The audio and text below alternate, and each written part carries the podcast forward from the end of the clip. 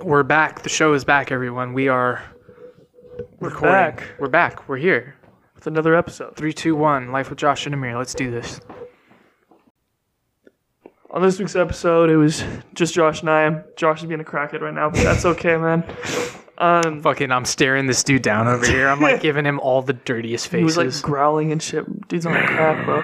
Nah, but this conversation was fun. We started talking about like goals, like long-term goals, and... wow, you were weird, bro. It's okay. Anyways, so we started off talking about long-term goals. And I'm not going to let you do this conversation, huh? I'm not going to let you do the intro. Then why are you growling at me? I'm just... No! It's still fine. Oh, is it? Yeah. Oh, yeah? Yeah. Yeah? We're still good. Do you want to go, bitch? Fuck you. Do you want to fight? You're a cuck. Let's fight. Do you want to fight? Okay. Like, for real. All right. Welcome back, ladies and gentlemen, to this episode of Life with Josh and Amir. Today, me and Amir, we sat down and we just talked. Setup, and we did. We just talked. Yeah, I was all over the place. I was. It was. We just had a conversation about just a bunch of shit. One friend to another. We're talking about the future. We're talking about buying a house. Yeah. We're talking about college and stuff. Yeah, and there's nothing that segues into another in this episode. It's all just. Much different stuff. Yeah. Well, they usually don't build on each other. No. Which is the beauty of the podcast. Exactly. All right. Without further ado, us talking. Yeah. Hello. This episode of the podcast. Philosophy. Politics. Art. Music. Morality. Morality. Philosophy. Health. Religion. Art. Aliens. Morality. Conspiracy. Philosophy. Morality.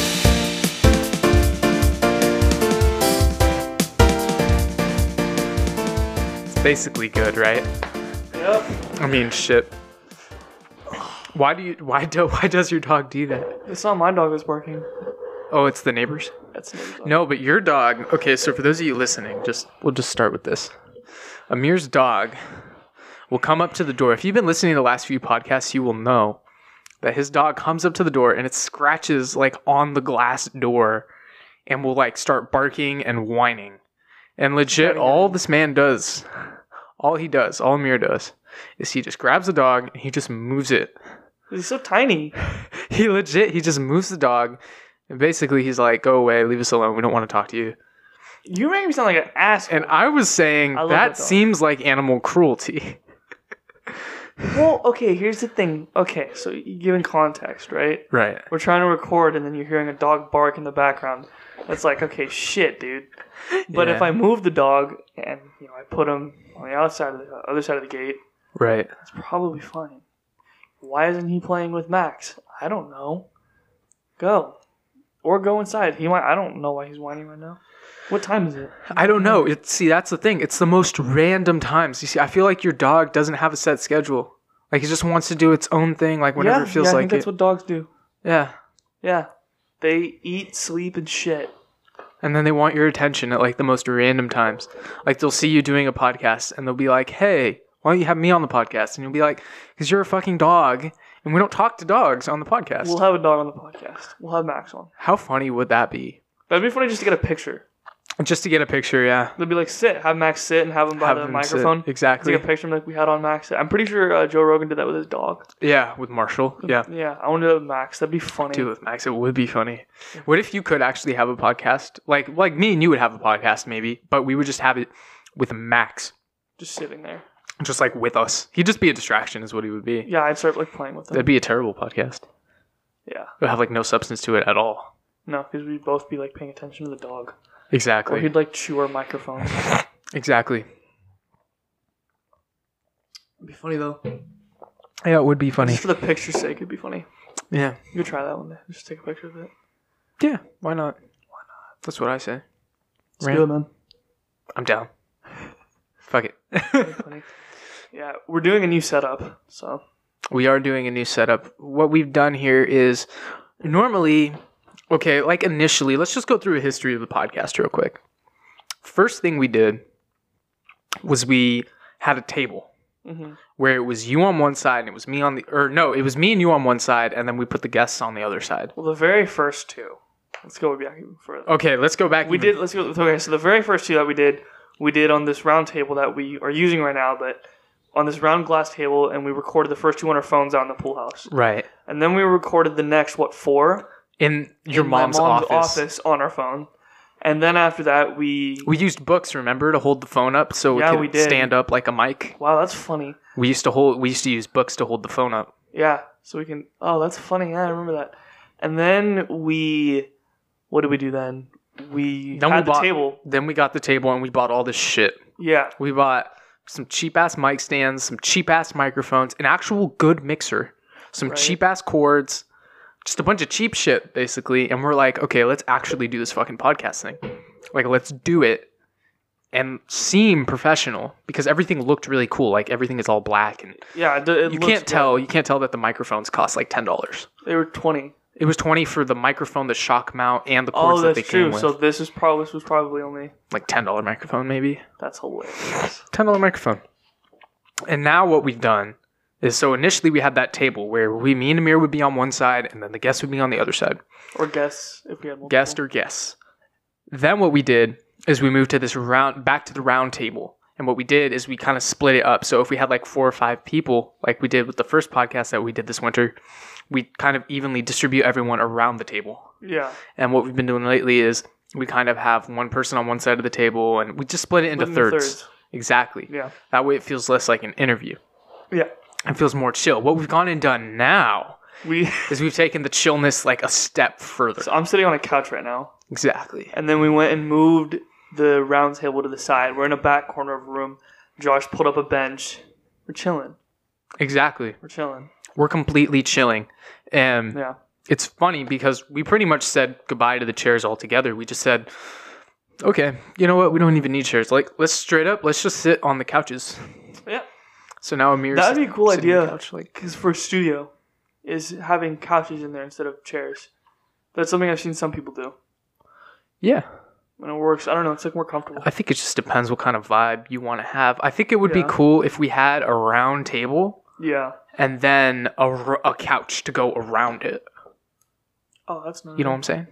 Yeah. Or like chairs, but like Jedi Council chairs. You know, like the big... That would be... Dude, Ladies and gentlemen, when Josh and I have our own studio. Fuck it. When. That it's going to look like a fucking nerd's lair.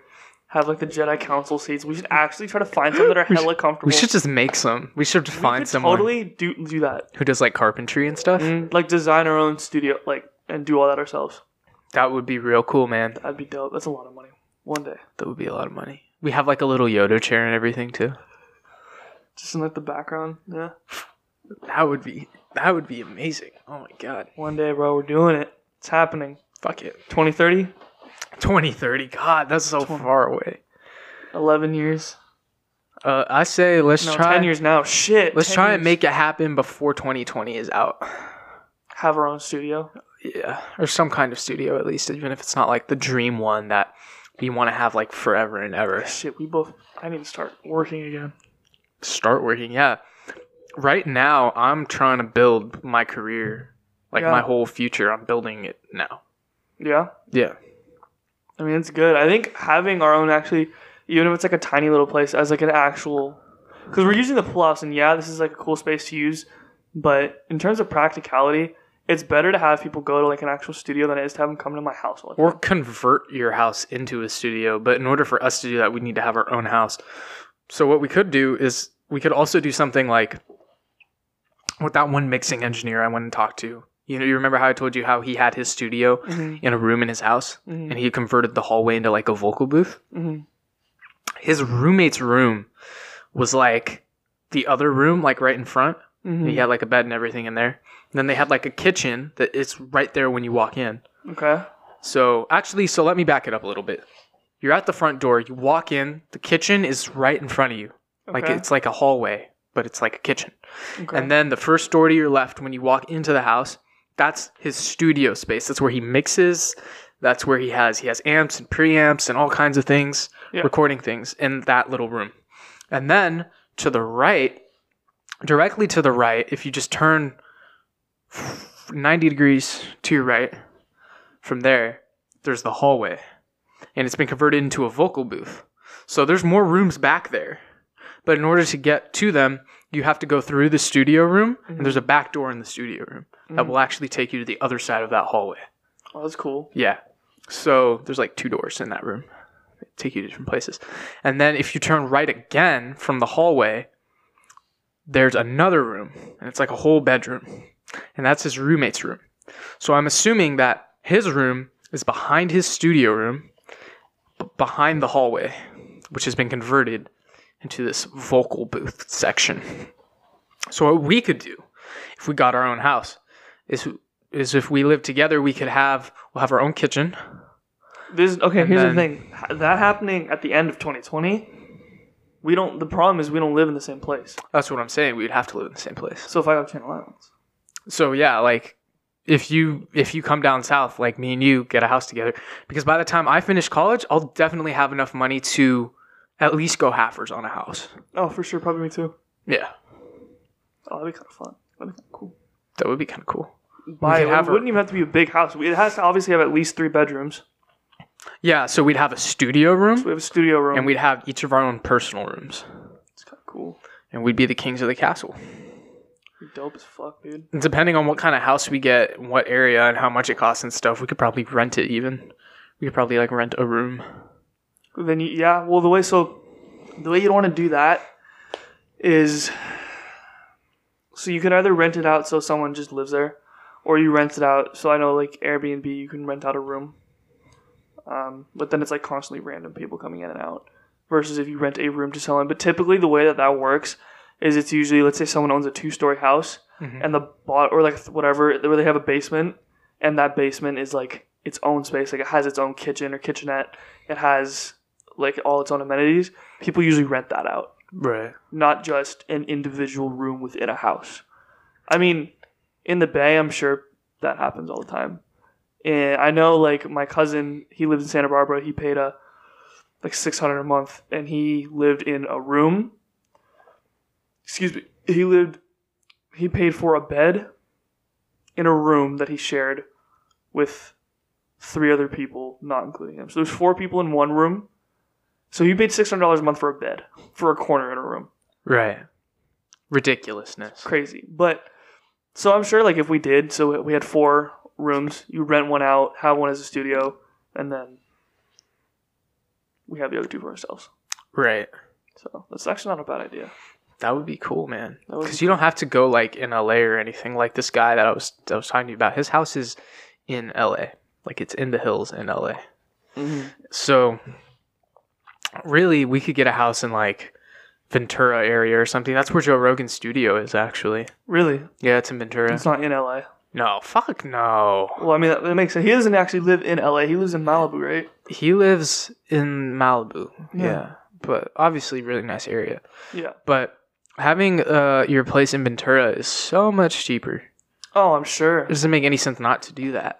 You know? What if we did that? We could it. So we have our own living space. That's actually not a bad idea. Save up money through college, and then once we're done. Exactly. Well, and the thing is, if I went to, then I would need to do night classes. But let's say I go to law school, and I decide to go to law school somewhere out in LA. Mm-hmm. I do night classes during the day. I work, but weekends we're good. So right. Exactly. Well, I'm finishing that part of school. You'd probably be working more than I am, but I'll also work, and then we just get it done. Right. That'd be a grind, bro. That would be a grind. So potentially this could be happening within the next few years for sure. I think we can make it happen. It's just a matter of like how bad do we want to make it happen? How much money we got to save, and we have to like really think about this. Yeah. I mean, it's pretty easy to see like, okay, how is this going to work? Like it'd be pretty easy to like actually, you know, like. So would you rent a house, or would you want to pay like a down payment on a house? The fuck? We are not renting a house, dude. Why would you? Because why would you rent a house? No, renting is stupid. There's no. Because it doesn't make any sense to rent. You're paying someone else's mortgage. Exactly. When you rent. Versus, here's the thing. And let's say one of us or both of us decided we didn't want to live in that house anymore. We could still own it, but then you rent it out. Exactly. You rent out the whole house. The only thing that would be complicated is figuring out how do we pay for this house. Yeah. Because. Well, we'd have to have full-time jobs. Probably not. You don't think so? Well, I guess if it's 2 of us working. Why would we need full-time jobs? I think we need a way to pay for it. Well, the first thing, to forget all that, The first thing is because, like, obviously we'll have enough money by the time we finish college, or I know at least I will. I'll have plenty of money by the time I finish college to put a down payment on a house. It's just a matter of actually, A, the first thing is doing it. Yeah. Getting there. Because once you get there, everything's fine. Because you have the money, you're good to go. Right, you've done it. The only thing that is complicated about that is figuring out, how do we literally both own this thing? Like, how do we figure that out? So the way that usually works... So, obviously, we're not married, so... Exactly. But when you're married, things are under both your names. But I'm pretty sure if you bought a house with, like, a group of friends, I'm pretty sure you can do joint, like, you both owned it. I'm pretty sure there's ways to do that. And in that case, the only thing that gets tough there is splitting the equity between each of you. Mm-hmm. Because then you have to have some kind of agreement where we say... You own half of the equity of the house, right. And I own half of the equity of the house. Right. And then if we decide that we want to live with anybody else, then they would pay us, essentially, because we'd both be the homeowners. Right. Right? And that only gets complicated because basically whatever we do, we both have to agree on it all the time. Yeah. I mean, we'd be living... Well, that's the thing. When you live with people, you have to... It's not just that we're living together, though. We're both owners, right? So that just adds another layer of complexity. When you're both an owner of something, whether it's a business, whether it's a home, communication is very important, right? So let's say hypothetically that is what happens, owning that, and then figuring out, okay, well, let's say other people do move in with us, we have to be cool with it. I mean, because if we're not, then it's like, okay, like, we're not doing this then. Exactly. It would be difficult. It's not impossible, though. No. But again, that's just one avenue. It is. God damn, there's so much reverb. Dude, are you sure you don't have a blanket, dude? None. My parents never let us use no. Damn, bro. I'm tempted to just, like, bring a blanket in here myself. Because legit, like, I was already thinking about this earlier. If we put a blanket, draped it from, like, that amp... Maybe put that chair, like, over here or something. And then draped another blanket, like, over the drum set... This would probably sound really, really good. Oh, yeah, and then probably put, like, another blanket, or maybe just use the same blanket between, like... We might have another one of these tablecloths. We can find later, but... Something, yeah. If we just had, like, a little bit of something, especially for this whole area right here, that's a huge problem area. Yeah. So, that would be cool. Yeah. I like the idea of... Because the thing... Well, here's another thing, too, that we have to think about. Obviously, if we, let's say I go to Channel Islands, so we're already both down in that area. Exactly. And let's say that's where we decide to settle, and I think that's where we're both pretty much, we like that area. But it's also way cheaper to live in other places, and to start shit like that in other places. I can tell you this, because this is something I've been thinking about recently. Yeah. You can do things on your own, if you have your own endeavors and pursuits, but if you do them with other people, you will get there faster, and you will get there more easily. Oh, for sure. Or it might not be easier, but it will definitely be more cost-effective if you're working together with someone else. Well, because then you're splitting the cost. Think about trying to put a whole down payment on a house by yourself. Exactly. I mean... Well, the thing is, it's true. You can get further together with others than you can alone. Oh, yeah. Without a doubt. So, that's the only reason why I think it would be so good... So, like, do something like that, like go halfers on a house, because obviously it might be a little bit of a headache because we're literally splitting ownership of the house. Right. And so it might be difficult sometimes to come to an agreement on certain things. Right. And whatnot. And so it would definitely be, there'd be a good amount of navigating that would have to go into it. Oh, for sure. It'd be like navigating a whole new relationship. Pretty much. It'd be different. Because you're just adding layers onto a pre-existing relationship. Well, so we're already friends. Right. And then we're now business partners. And we also now own a home together. You're adding a lot of complexity. It's funny. What you have to do in that situation is you just have to make sure, if you're building everything on top of a friendship, you have to basically continuously refine that friendship and make sure that that friendship is as strong as it can possibly be. Because you can't do something like that if you have a weak friendship with someone. You can't. So Socrates used to talk, or was it Aristotle? Actually, it might have been both of them. They used to talk about, so in ancient Greece, they used to live with their friends. Right. You can only do that, though, if those are real friendships that have been developed and they're strong. Well, because you got to think about what you're... If you have multiple layers of a relationship like that, you have to decide, like, what is it being laid down on? What's the foundation? Right. Is the foundation your business relationship? Right. Is the foundation your friendship? Is the foundation, is it based in something else? Right. Right? Let's figure out what that's based in. For some people, let's say someone moves in with their girlfriend. Okay, what's that based on? Their romantic relationship. Their romantic relationship, exactly. If you are friends with someone, why are you moving? Okay, because you're friends with them. And for us... It's multiple things. It's the fact that we're friends. It's also the fact that we're essentially business partners in this, right? We're owning this home not only to live in but to work in, right? Right, and that's the biggest thing is we would work where we eat, where we sleep, where we live, where we do everything. Exactly. So it's figuring out how to navigate that. And you're right. What is that built off? Is that built off the friendship aspect, or is that built off the business aspect? I think the trickiest part of that whole thing is just not losing our friendship, because things like that can be stressful. They will be because you'll have all these other layers beyond the thing is, just the fact that you guys are friends. Right. You know, well, and the reality is, think of the different ways that you and our lifestyles are a bit different, right? I mean, you tend to get up significantly early. I mean, that's not the biggest thing, but it's navigating those things and figuring out, okay, well, what are we good with? What are we not good with? Because the reality is, sacrifices are going to have to be made. Each of us will have to tweak the way that, because the thing is, everybody has their own individual way of living, the way that they do things, right? But when you live with people, the reality is you don't get to just... Obviously, you can work around it, but you don't just do the things you're going to do. If we just say it was like me and you, we just have to find ways to lock in with each other. Right. Yeah. Just that's what it is. Find ways to make it just the best that it can possibly be. Right. You know? For sure. Because... Sorry, go ahead. Oh, I was going to say, like... That's funny. Like, you could tell that I had thought of something that I wanted to say. Yeah. I didn't even realize I had made it obvious. That's funny. I thought that just happened in my head, but you saw it. Yeah. That is so funny. But what I was going to say is, like, for example, like if you're watching TV or something, right? And like, I want complete quiet, right? You know, right? So it'd have to be shit like that.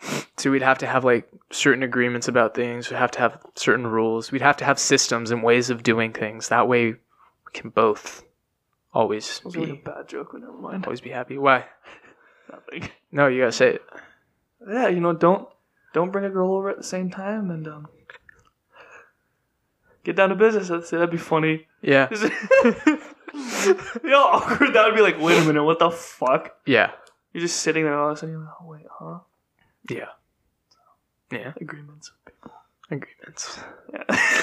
I mean, no, but like for real. No, but on a serious note though, like, you do have to figure things like that out. Like, okay, when are you okay with like? Is it okay if I'm like, there is TV on? Is it okay? I'm like, okay, do I need to turn this off? It depends, now? Yeah, because like if you're like in the living room and you're being hella fucking loud, then I'm obviously like if I'm trying to go to bed or something and you're in the living room being hella loud, I'll probably just be like, go to your room. Right. You know. Well, the thing is, I mean, I probably have a TV and shit in my room, so I'd have no reason to. Honestly, I think in that kind of situation, you would want to pretty much have everything in your room. Yeah, and you would probably want your rooms to be like on opposite sides of the house. Yeah. Too. And then have the studio like in the middle. Probably. Well, because think about it, like if I had, obviously there's the common living space that we would share, so of course we'd probably have stuff out there that we both use, like couch, TV, all that shit. Right. But in terms of, let's say I'm going to be up, I don't know, because I do stay up, I don't know if I stay up later than you actually. What time do you usually go to bed? Like, okay, during, like, school, I probably crash by, like, 12. I would say that that's fair. I would only crash that late because I'll probably just stick to the schedule that I have now. Right. Or that I had to... The schedule I had to do at the end of this past semester. Yeah.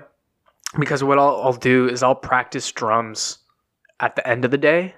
See, that's something we have to figure out, too. When, as opposed to first thing. Well, that's something we figure out, too, though. When do we do that? When do you practice drum? When are we cool with that? Because let's say I'm trying to do something where I need more silence, and then there's... And I'm like, fuck. Right? Yeah. So it's figuring that out. Maybe when one person's... Let's say I'm working, because I'll need to work. Right. For at least, you know, depending on what I'm doing. I mean, honestly, by the time this all happens, I'll probably be out of school. So. Oh, yeah, me too. Like, literally, I don't know. It would depend. I mean, it would depend on, like, what I'm doing for money. Yeah. It would depend on a lot of things because I'm trying to think about it. Depending on how much the house is, mm-hmm. like, depending on how much I have saved up and how much money we put down and things like that, it would, like, those are all, like, variables. Right. I might not even need to make that much money. Right. If all I need to worry about is, like, a few things. If all I need to do is, like, feed myself and, like, pay the mortgage. Help pay the mortgage. If that's, I mean, you think about it, if that's, like, it, and then other than that, there might be some other routine expenses associated with, like, I don't know, like, gas for the car. Right. And things like that. And then I'll probably want to have money saved, obviously, for incidentals and things like that. Right. But, like, you know, other than that, like, if you can just cover, like, your basic needs, mm-hmm. you don't really need much other than that, especially if I already have my drums. We already have the studio shit set up, you know. If we pretty much, there might be a few other things we need to buy, obviously. Oh, of course. You know, but, you know, we could always steal a fucking couch. It's fine. You know, like, we're not going to need to spend, like, tons of money on shit like that. Like, extra shit. No. You know, we'll just need, like, the basic bare necessities. Well, what more do you need? I mean, okay, you have a couch, you have shit in your living room. I mean, and I like the way that, like, the minimalist kind of look. I mean, my room has way too much in there, which is funny that I'm like, well, yeah, I like about that. Stuff. You already have all of your shit. So when you get a house, you'll just take all your shit that you already have. And you'll just put it in your house. Right. You know?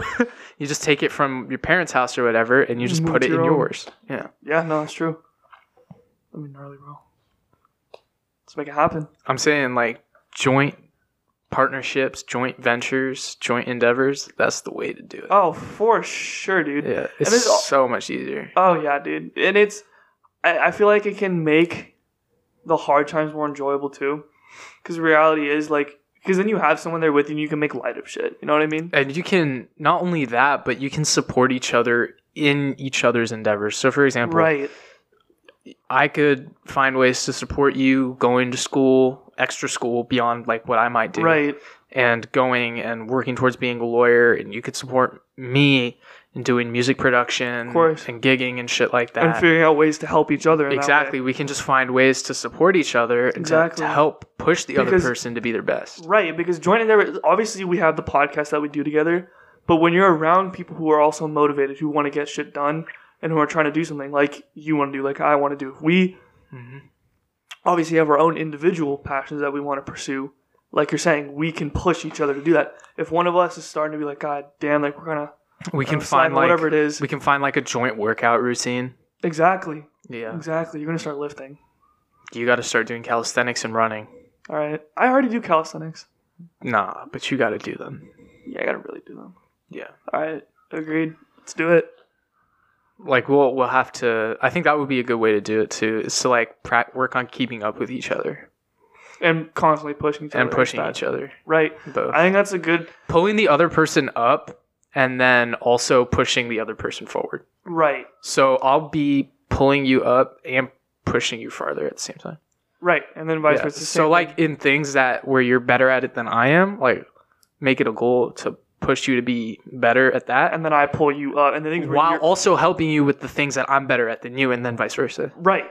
Exactly. And I think that's one of the great things about living with people you're friends with that are right, because you can push each other and there's, it's not just, oh, I live with you. I obviously need you to pay the fucking bills with me.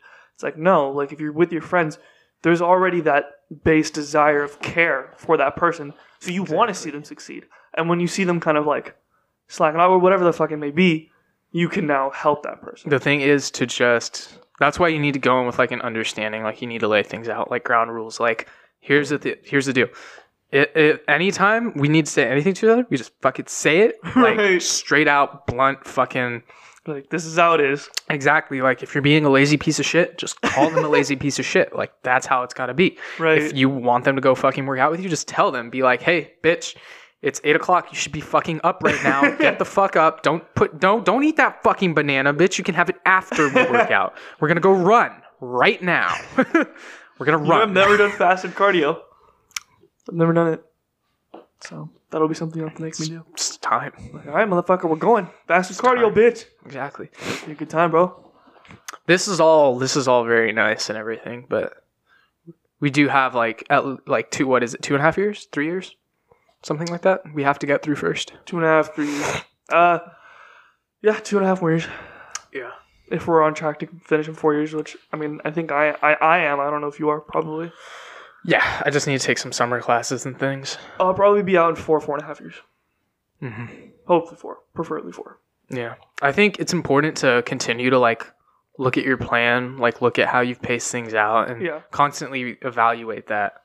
To not only to, like, remind yourself, like, okay, this is what I'm doing, not only to remind yourself, like, where you're at, why you're doing the things you're doing, and, like, the greater goal and the scheme of things, but also to just, like, use that to continue forward, right? You know, like, have all the little steps that make up the big map and break everything down into its simplest form, so you can see, I'm going to take this class and this class, and, you know, like that, right? And then when you're actually in it, when you're actually in the semester and you're taking these classes, breaking down each class to understand, like, okay, what do you have to do and to be successful in the class. And then understand, okay, this is my, then I have my job, and I have maybe this, I liked, you know, I got to fit in my exercise like this. This is how I'm going to take care of myself. This is how I'm going to do this other job that I'm doing, you know, whatever. Like that kind of stuff. Like, just break it all down into its smaller parts. And when you break it down like that, it makes it easier to see, like, what exactly you do, how much effort is required to get what you want out of the class. Yeah. I mean, that's what I have to do, especially with how busy some of my days get. Nowadays, you know, is I just take every day, like, a step at a time. That's the best way to do it. You know, because if you're always worrying about everything all the time, it will fuck you up. You'll be paralyzed. You won't be able to do anything. Yeah, no, you're right. Because you can't always worry about everything. It's important to focus on one thing. Yep. Put all your energy into that, and then say, okay, we're done with that, and then move on to something different. Right. Yeah, no, I agree. I think it's also important to analyze, like, what do you want from something? So let's say a class, right? What do you really want the A? How bad do you want that A? I mean, like you said, you were like, dude, I could put in half the work and get a B. Fuck it, right? Exactly. Depends what you want out of something. If you want, you have to be willing to put in that work. It is really crazy how much extra effort you have to put into something in order to get out the littlest bit. Like, once you start getting to the top, you know? Oh, yeah. It's like that 80-20 principle. Like, I forget what it is exactly, but I think it's like 80% of the work you put in leads to, like, 20% of the results or something like that. Really? Yeah, it's the 80-20 principle. I've never heard that. I'm probably, like, butchering it a bit, but it's something like that. I did not know that. Yeah, you should probably find a, like, position that's comfortable. Yeah, because I keep moving. Yeah, so you don't have to move at all. Yeah. It's okay. I'm good. You should just find, like, a... We're good. Are you just going to Yoda? You're like, bitch. Yoda-ing. This is why we need cameras. I wish you all listening right now could see this man, like, with his feet up on this couch. He looks like Yoda. I do look like Yoda. He looks like Yoda. I'm too tall to be Yoda, but... Yeah. It's okay. But, I mean, yeah. That's fine, though. Okay, it's just positioned a little awkward, but it's fine. Yeah. Dude, I totally forgot what we were talking about. Shut up. Because we were talking about... That's so funny how quickly that can happen. How you just forget what you're talking about. How you just be talking about something and then you'll just forget about it. It's like, oh, well, that's gone. Oh, okay. Like, we were just having a conversation. Right. And it's like, all right, well, I don't know where that was going. Don't have it anymore. Fuck it. What are you going to do? It's just out of sight, out of mind. Or something like that. Oh, well. No. It's okay. It's one of those. It is interesting to think about. Oh, no, I remember what we were talking about. We were talking about... how to, like, handle things. Yeah, okay, keep on. You were talking about, like, building your day in, like, smaller parts. Yes. And things like that. Yes. Right? Yep. Yeah. Yeah. Yeah, that's what we were talking about. Yeah, no, I know. I thought you had a point to make. No, I think I already said everything I needed to say. Oh, okay. About that. You, like, looked like you were trying to say something, and I was like, no. No? No. Not really.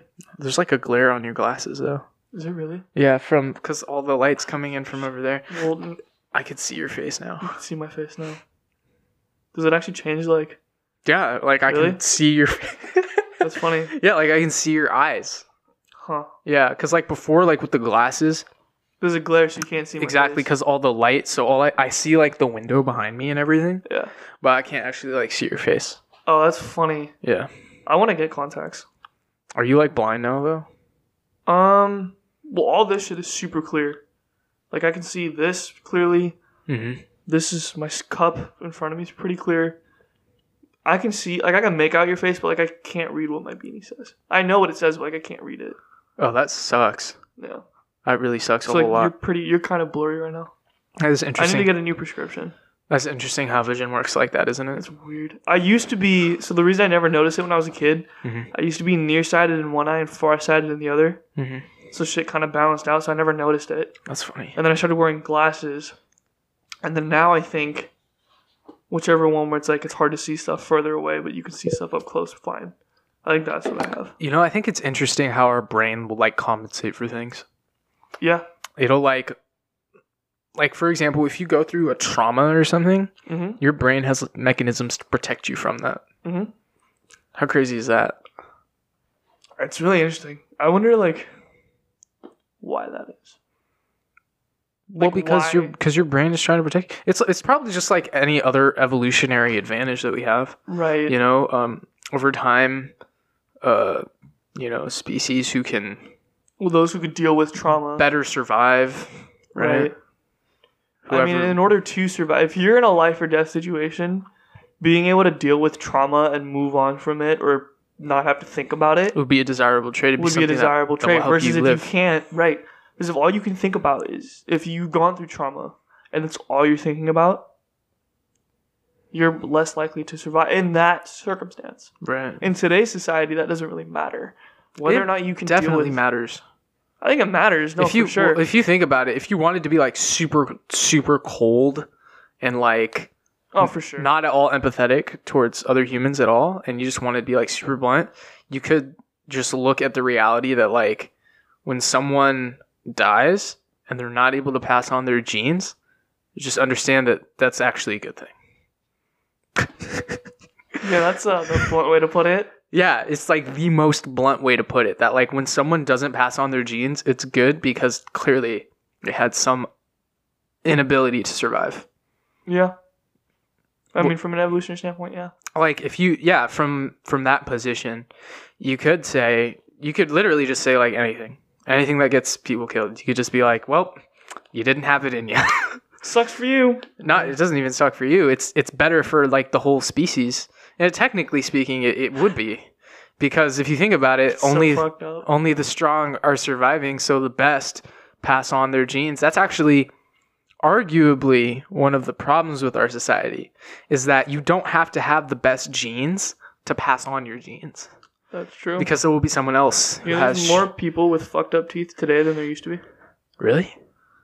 Mm-hmm. I feel like dental care in general is just super weird. Because I feel like so much of the messing around we do with our teeth nowadays can either be better or it can actually hurt us. Here's the thing. It's like I had braces, right? Yeah. So did you. And... I have to pee again. I'm sorry. I don't even know how long we've been sitting here, but I just have to pee again. You're going to leave me alone again? Dude, talk about your braces. Talk about your teeth. Okay. Talk about the dental system. Okay. Elaborate. Okay. I will elaborate. All right. So,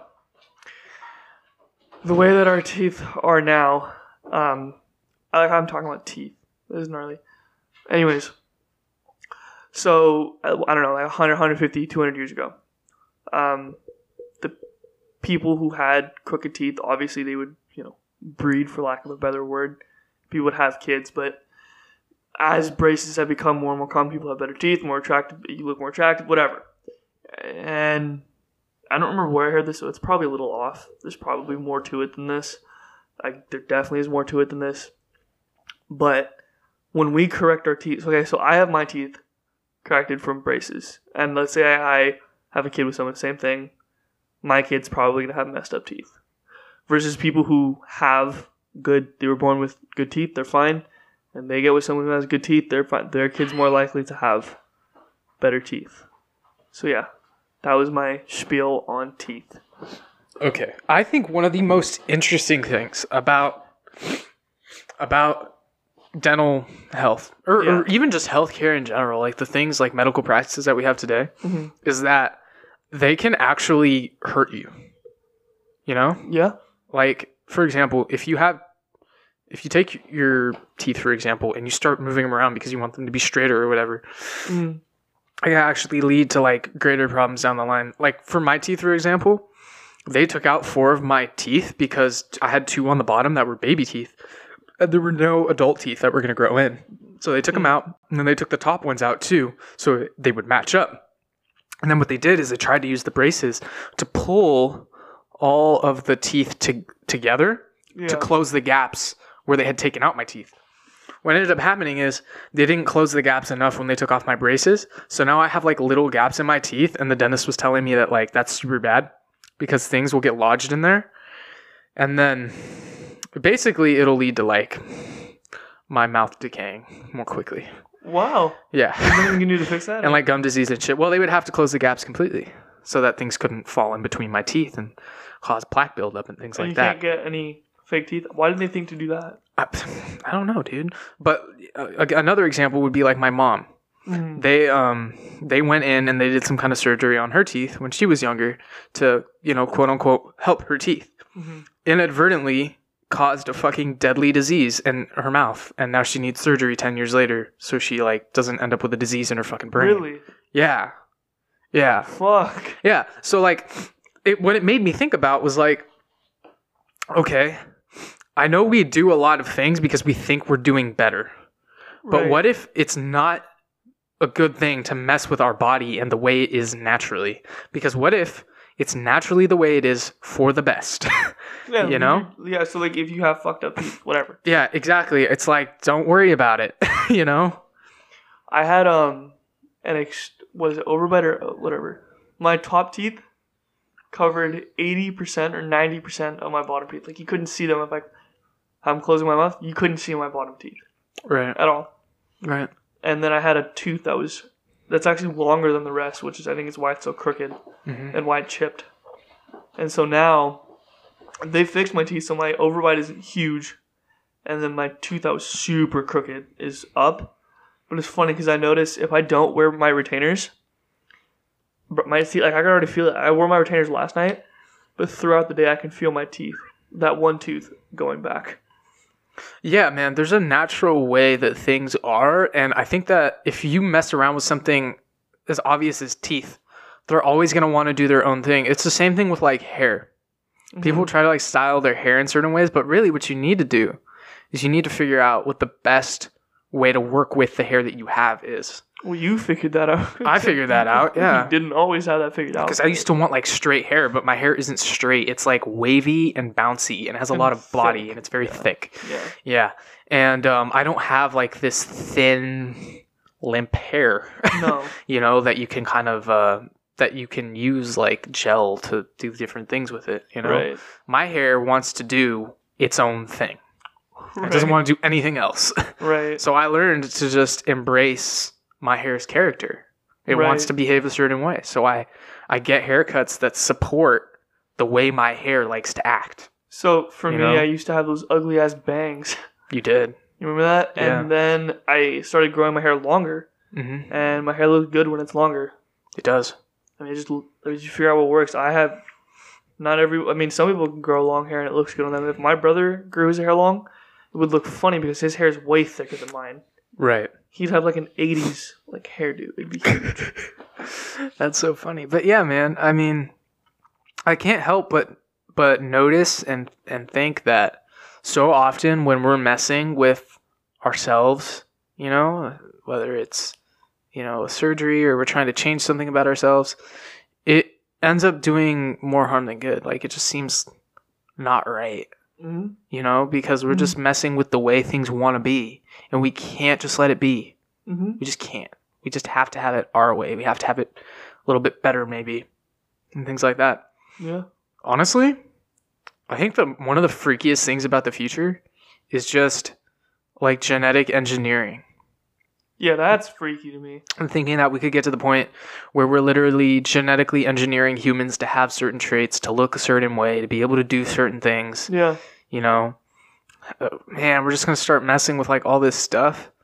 And I think that that is scary because we have no idea what the repercussions of that are going to be. Nope. You know? I mean, you can already just look at simple surgeries that people will do and the way that it will backfire on them, or it will complicate, it will just complicate their lives medically, you know?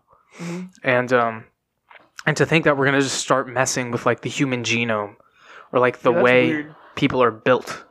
Yeah. Right out of the gate. We're just going to start messing with things. Well, that's kind of freaky. I don't know. There's, because like you said, now you're fucking with nature, and that's like, at some point, that's just not smart. Well, you can mess with things, and the problem is that we don't fully understand everything, you know? Right. We don't understand how every little thing we do is going to affect everything else, you know? Yep. It's as simple as something like, you can look at that example where you're moving around someone's teeth. Right. You're moving around someone's teeth, and then you end up with all these complications. Happens almost every time. Mm-hmm. Why are we fucking with people's teeth still if we know that, like, okay, yeah, like, you fill a cavity and then 10 years later you got to fucking replace it, or you got to put a crown on it or something. Right. Like, how have we not figured out a better way to take care of ourselves? My mom had so one of her teeth chipped. Right. So she went and got a crown for it. Right. She had to replace that thing, like, 3 or 4 times because they were fucking putting in cheap ones that weren't very good. So she had to get the one that's pretty much real, and they put it in. Now it's finally staying, but $7,000 later. Exactly, man. It's crazy. It's also expensive, bro. My braces total, I think, were like $3,000 or something. Yeah. That's crazy. For straight teeth. That's ridiculous. I mean... That's why I'm saying it's funny. Braces... It's not worth it, especially if you already have, like, pretty straight teeth. Braces can fuck with your face shape, too. Yeah. If you don't, like... So I know someone who had a more angular face... And she got braces when she was really young. That's one thing that's stupid, getting braces for your kids when they're young. Miles had that. But she got braces when she was young, and so now she has a more round face because of it. Mm. Which, I mean, it's fine, but... And that habit, it can change your face shape. For me, it changed my face shape for the better. I had a more defined jawline because of it. Oh, it's the same for me. I got lucky, but now... Not everybody gets lucky, but now also... I can't, like, it doesn't feel right. Like, when I try to close my mouth. Yeah, one side feels weird. Mm-hmm. Because I know my jaw used to be the bottom one. Visually, you can't see it, but I could feel it. It used to be more to the right. And now I got pulled to the left. Same thing. Same thing with mine. It feels weird. Like, you can't see the other way. It used to be more to the left, and now it's more to the right. Yeah, and visually, like, I can't tell. I don't see it, but like you can feel it, and that's so for me. I can feel it. It feels like wrong, right? It feels weird. Yeah, especially because you've had your braces off longer than I have, mm-hmm.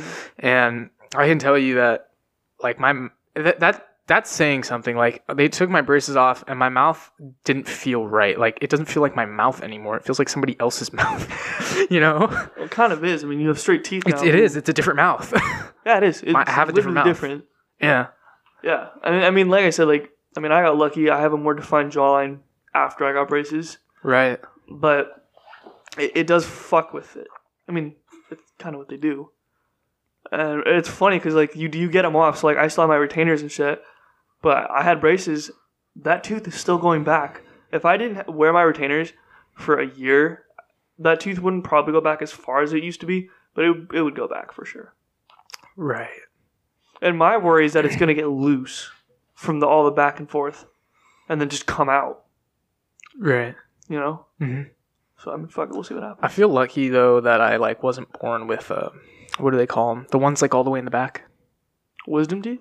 Yeah, I wasn't born with my wisdom teeth. Oh, mine are coming in. I have to get them removed. I have 2 of them, and then the other 2 are not there. Mm-hmm. And they're thinking, like, they're probably like, we probably won't have to remove them. Like, unless it become a problem, then, you know. But as of, like, right now, they're like, yeah, we probably won't need to remove them, you know? I'm probably going to have to get mine removed. That was one of the things that I loved hearing that news. I was like, oh, yay. I don't need surgery. Great. Yeah. That's always one of those things I feel like you're going to be happy to hear is, oh, yeah, you don't need to fuck with my body? Oh, wonderful. I can just continue existing. Perfect. So for a while, when I was in... I don't remember if it was middle school. I think middle school is when we started talking about it. about getting a surgery in my chest that essentially acts as... So I had heart surgery, and with the surgery, my chest caves in. Right. And so with the... it's essentially braces for your chest is the way they put it. Right. And yeah. We knew someone because you basically have like a little cereal bowl in your chest. Yeah. So my chest caves in. It's shaped like a cereal bowl. Yeah, exactly. And what they would do is they would... And at the time that they were going to do the surgery on me, it used to be even like way more painful than the shit that they do now, or that they did even a year later. What they used to do is they would stick a bar in you that was kind of curved. And so they'd stick it into one side of your ribs, and then they would flip it inside of you. So it's literally applying pressure to the bottom where my chest caves in. Right. And then they close you up, and like 2-3 years later, they take it out of you. Now what they do is they have it's a machine that does it, and it's the scar's literally 2 inches big. It's crazy the shit that they can do now. They used to just straight up stick a metal bar in you and say like... Yeah. It's right. Crazy the shit that they can do now. But bend you back into shape. That's pretty much what it does. But I asked him, I was like, I said, okay, what does this let me do? Mm-hmm. They were like, you still can't do contact sports. It's okay. That gives you no advantage. Right. I was like, I like, when I lift weights, so I can't lift heavy when I go lift weights. All the bar would do, just it's cosmetics. Make your chest look better. Or quote unquote look better. Yeah. I mean, and that's what they told. And then they were like, yeah, it'll just, and even then they said, it'll go up. And they said the first like week, they said it'll look normal, and they said when they take it out, they said it would still cave in a little bit. Not that much, but it would cave in a little more. And I was like, fuck this. I was like, I'm still gonna have a big ass scar on my chest. It doesn't really matter. Right. I don't care. It doesn't bug me. So we didn't end up doing it. But plus, it's funny. So I've had heart surgery, but I don't remember it. So the idea of getting surgery bugs me. Like I don't. Well, thank God you don't remember it. I was 2 days old, and then they also give you the. Actually, I don't know if they... I'm so glad I had my foreskin cut off when I was born. Because could you imagine if you had a baby and they were like a year old or something and then you cut it off? Yeah. Or if they were older, if you like let them grow up and then decide to do it on their own. Ow. Like, no thank you. You know, at that point it'd just be like, fuck it, I got a foreskin, you know? Yeah. But whose idea was that too? Like to start chopping off the foreskin? I don't know. You know? I don't know. That is such a crazy idea. Like, who thought, okay, we're gonna start cutting this little flap of skin off of kids' dicks? I'm pretty sure it's not actually like. I don't remember where I heard it. It makes it a lot easier to keep your dick clean. Yeah, when you know. I will say that. I mean.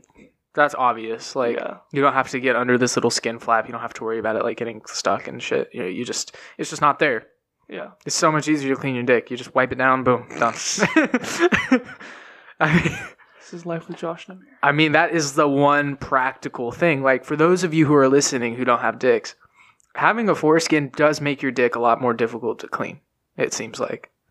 So it seems like not having it in that way is an advantage because it's kind of just, like, one less thing you got to worry about. Mm-hmm.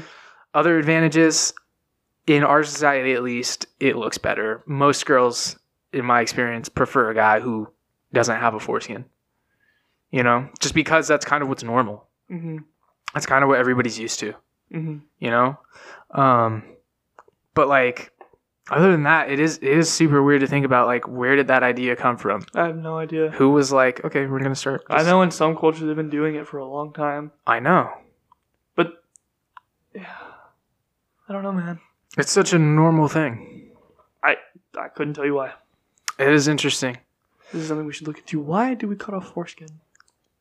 Yeah, I mean, it's interesting. Is it the Jews who don't? Jews don't, right?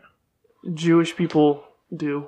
They're the ones who do. Oh, they're the ones who do. They're the ones who do, but they wait, I'm pretty sure you're like 13 to do it. Yeah, I don't know, man. That is just one of those things, yeah. Mm-hmm. It is interesting to think about, though. You know what? That actually reminds me of just the general like variance of people. Actually, you just go to body augmentations. What do you mean? It's just the way we augment our bodies, because you'll hear a lot of people argue like, oh, XYZ is unnatural or whatever. But like we've been doing it for hundreds of thousands of years, evidently, or perhaps, you know? Right. So it's kind of like a weird argument, but I guess the same could almost be said for like anything, you know? Mm-hmm. It'd be like, if we can do it, like, is it, I don't know. Is it unnatural? Is it weird? I don't know. How long have we been doing this? At what point is it unnatural? At what point does it become a natural thing to do? Right. You know? It's an interesting idea. Yeah, like when something becomes so like ingrained in our history that we're like, oh yeah, that's normal. That's totally normal. Or that's fine. You know? When something's been around for so long, I think people stop questioning it. And people stop worrying. They're just like, okay, yeah. Like you said, it becomes a normal ingrained part of society, whatever it may be. And I think when you then start to challenge that, then it's like, wait. People are kind of like, they question it. Well, sometimes people just want to straight up throw out ideas, and it's like, wait, hold on, stop. We don't really understand this because it's been around so long that we've forgotten why it is that it even exists. Right. If we ever even knew, it might have been something that naturally developed. Right. You know, like relationships between men and women now. You know, you see like with the progressive movements, there are people who are coming in and they just want to like tear that all down, and it's like, hold on, like, do you even know why it was there in the first place? What do you mean? Like, do you even understand, like, why things are the way they are or why they were like that? So elaborate on what you mean. Like, so, like, if we just specifically look at, like, one thing, like relationships between men and women or gender roles, things like that, you know, sure. Understanding, like, certain people have certain kinds of general functions. Like, men generally do these things. Women generally do these things. They generally tend to behave like this. We can expect a man to be this thing. We can expect a woman to be this thing. Mm-hmm. Very simple, right? That's the way things have been for thousands of years. You can go all the way back to tribal societies. You can look at modern tribal societies who are our most immediate example of how humans have lived pretty much since they fucking existed, you know? So, right. You know. You look at the social dynamics, you look at the gender roles, you look at things like that in different tribal societies to try and learn more about the history of humans in general. Right. Like, I don't know. Like, it just seems kind of crazy to think that, like, you would just want to tear that all down when you don't even understand, like, why they exist in the first place. Why it exists, yeah. Because you got to understand the history, but that's the thing that we always forget because these things are so ancient. When we look at that specifically, masculine and feminine roles are important. They're necessary for society to succeed. Of course, like we've talked about this before. Yeah. They are very necessary. And these gender roles aren't the problem. It's when you use them as a way to, to think one is better than the other, right? You have like some weird superiority shit, right? That's when it becomes a problem. Masculinity and femininity aren't the problems. Masculine and feminine roles. Oppression is a problem. Right. But masculinity inherently isn't evil. Femininity isn't inherently bad or good. Yeah. It's just another different part of like this puzzle. Right. But they're both important. That's not to say that there can't be feminine men. I mean, I'm not going to beat a dead horse. Oh, we've talked about this before. We've talked about it a lot. Yeah. Yeah. So, follow the podcast, you get the idea. Exactly. Things like that are important. Right. And I think that we kind of need those. And so you're right. Like, oh, let's break down gender. Well, hold on. Like, just because you don't fit. And there's nothing wrong with it. You don't have to. I'm not saying that all of society. Exactly. Like, that's one of the cool things about humans. Like, if you want to go and do your own thing. Because of the way our society is structured, in some areas, that's completely acceptable. You can kind of just do your own thing and be weird, and, like, people will commend you for that. And the thing is like, okay, so you can break down these rules, right? Whatever it may be. Well, hold on. Because, pause, it's like, there's also the idea of, like, weird, because there is this mentality that is shared. That you'll see it a lot, especially here in California, where everything is a lot more progressive, and it's especially like institutions. You know, you'll have certain groups of people who their goal is to like make everything normal. They're like trans, gay, lesbian, all this stuff. It should be normal. It shouldn't be weird. But you gotta remember what it means for something to be weird, right? That just means that using that in a negative context. Exactly. That's what's important to point out. Something can be weird and different or novel, And that might even make it interesting or appealing. That doesn't necessarily mean that's a bad thing. There's a lot of problems when you try to make like everything that's weird normal. You know, right? There are things that it's impossible. It's literally statistically not normal. But there's nothing, and again, there's nothing that's not saying that there's something wrong with that. Right? Like you can be not normal. You can be not like most people, and that's fine. That's fine. Yeah, but we don't have to make everything like normal. I think it just goes back to like good intentions, and things get weird, you know, because you're trying to figure out like how do we make society better, you know? And I think we've talked about that before. Exactly, that's the ultimate goal, right? Is to just make society better. And how do we do that? People have different ways of making society ideas better. About how we actually make society better. Right. You know, so like when you're making if you wanted to say like we'll just use like the gay thing as an example. There are plenty of examples. We'll just use that as like one example. If you want to say like gay people should be a normal thing, like that shouldn't be weird, I'd be like, well, what do the facts say? Like, if only 20% of the entire population... It's less than that, I think. It's okay. Well, I know in like the animal kingdom, generally it's like 10 to 20%, anyways, of a species that are going to be gay or exhibit that kind of behavior, homosexual behavior. But like if it's not what most people do, then it just isn't, you know? Right. And you can, we can have discussions about whether that's something that has some kind of evolutionary roots to it, or if there's some kind of other explanation for like why that is, or if it's a societal thing, or if it does have to do with some kind of conscious oppression of some minority group. Right. But again, just remembering what the goal is here, like, okay, we want to make things better for these people. We just don't want them to be seen as like outsiders. We don't want them to be treated worse just because they're gay or because they're homosexual. And I think that's a good goal. That's good. It's perfect. Right, it's a perfect goal. But that doesn't mean we have to make it normal, though. Right. So there's a difference between not treating someone as lesser than you, or not simply because they're different. Right, because they are different than the norm. Yeah. But it's a problem when you now use that as a way to oppress someone. Like we said, oppression is the problem. Exactly. Things being normal and not normal isn't. Something doesn't have to be normal for it to be okay.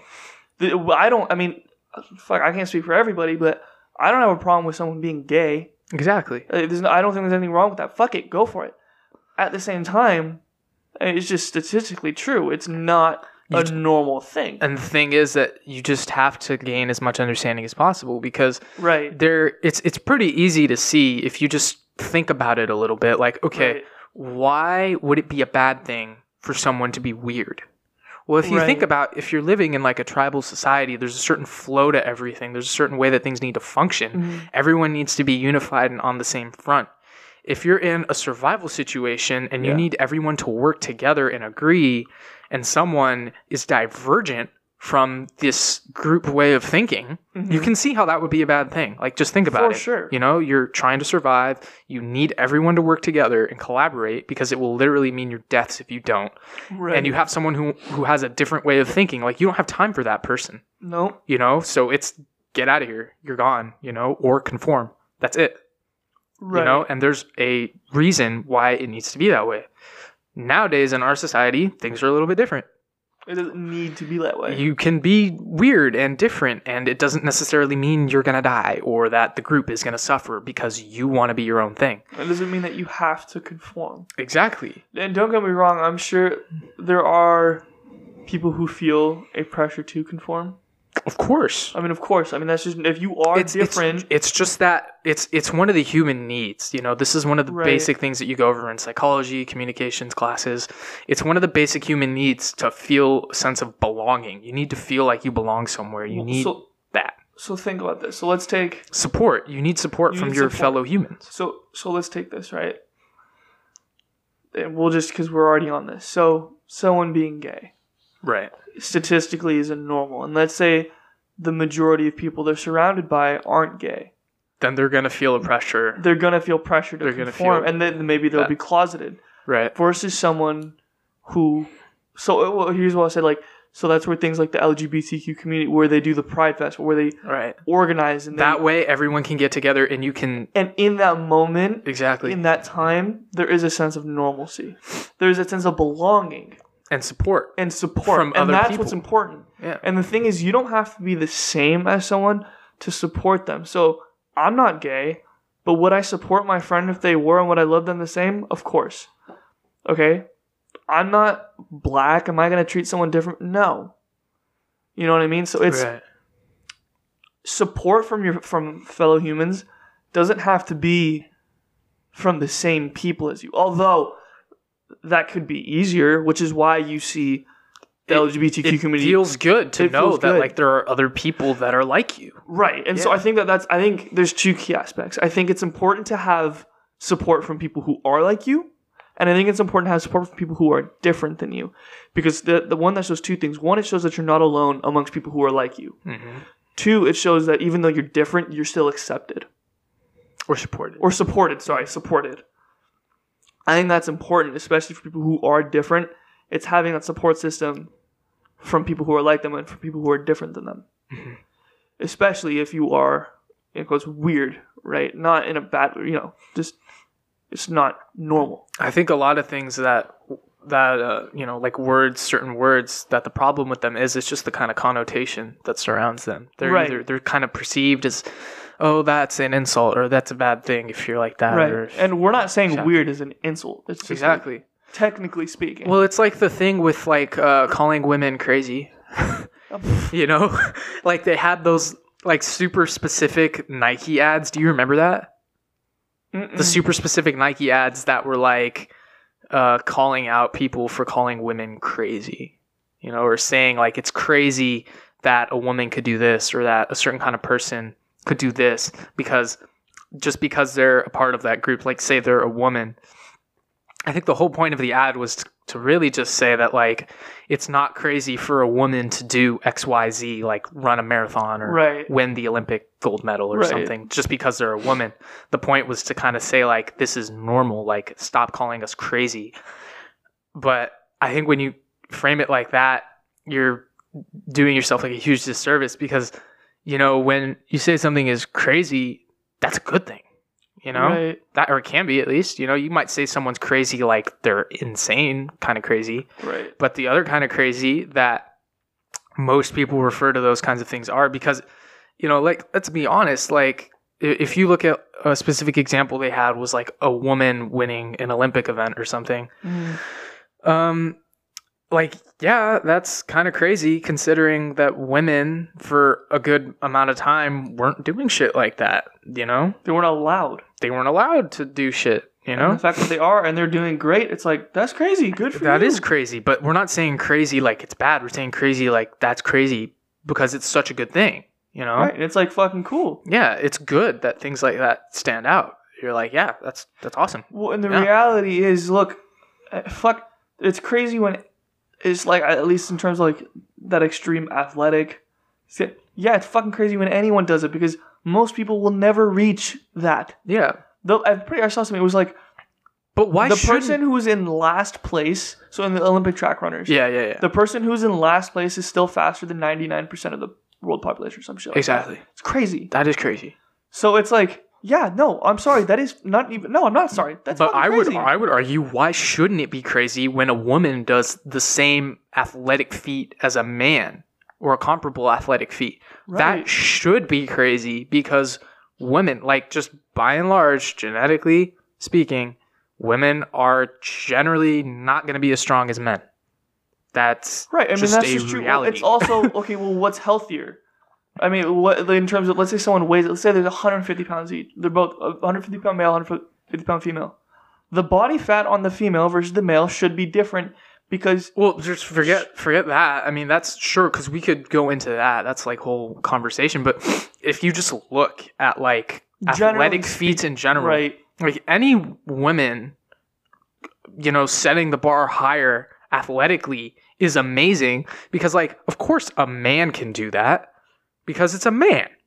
But when a woman does it, like, that is amazing, because it takes, usually you would think, a lot more for a woman to be able to do something like that. Did you ever see the video of the guy? He did a podcast with Joe Rogan. It just makes it better, though. No, it does. But it just makes it better. It's more commendable. But so, you know? So, did you ever see the video of the guy? He's a British guy. Yeah. Zuby. He's a... You know Zuby, yeah. So, he made the whole joke, and he crushed the woman's deadlifting record. Like, mm-hmm. It was nothing. Mm-hmm. Right? And... I mean, it was kind of funny because he was like, right, but I identified as a woman for 10 seconds. So technically, so I was like, shut the fuck up. But his whole thing behind that was like to show, like, you know, I'm sorry, there's a biological difference. Yeah, he had a point. Yeah. But like you're saying, so how that ties into what you're saying, though, let's say it is something like the deadlifting record. Yeah. If a man does it, it's like, okay. Like, Of course. Okay, that was to be expected. Right. Yeah. It's like, oh, a bunch of people can do that. Yeah. But when a woman does it, because there are biological differences between males and females. Yeah. I'm sorry. So the people who would say, like, oh, that should be normal. It shouldn't be weird that women can do X, Y, Z. I'm sorry. A, it is weird because it's extraordinary. And B, we shouldn't be trying to put them down at the same level as everyone else. Right. Because they're amazing. Right. They should be amazing. They should be extraordinary. Let them be extraordinary. Let them shine. Let a woman shine through. That's the thing that I don't think all these, a lot of the people who have that argument understand, is that when what you're essentially saying by saying, like, oh, women shouldn't be seen as crazy because they can do things that men can do. Right. You're basically saying that they should be seen as less than they are. You're bringing them down. You're pushing them. You're bringing them down to the bottom, to the same level as everyone else, which I personally think is like a terrible thing, because if a woman does something and it's extraordinary, she should be commended for doing something extraordinary, because I again, I can kind of see the other side of it too, because you're saying, like, men and women, like, one shouldn't be seen as less than, right? But I mean, facts are facts, dude.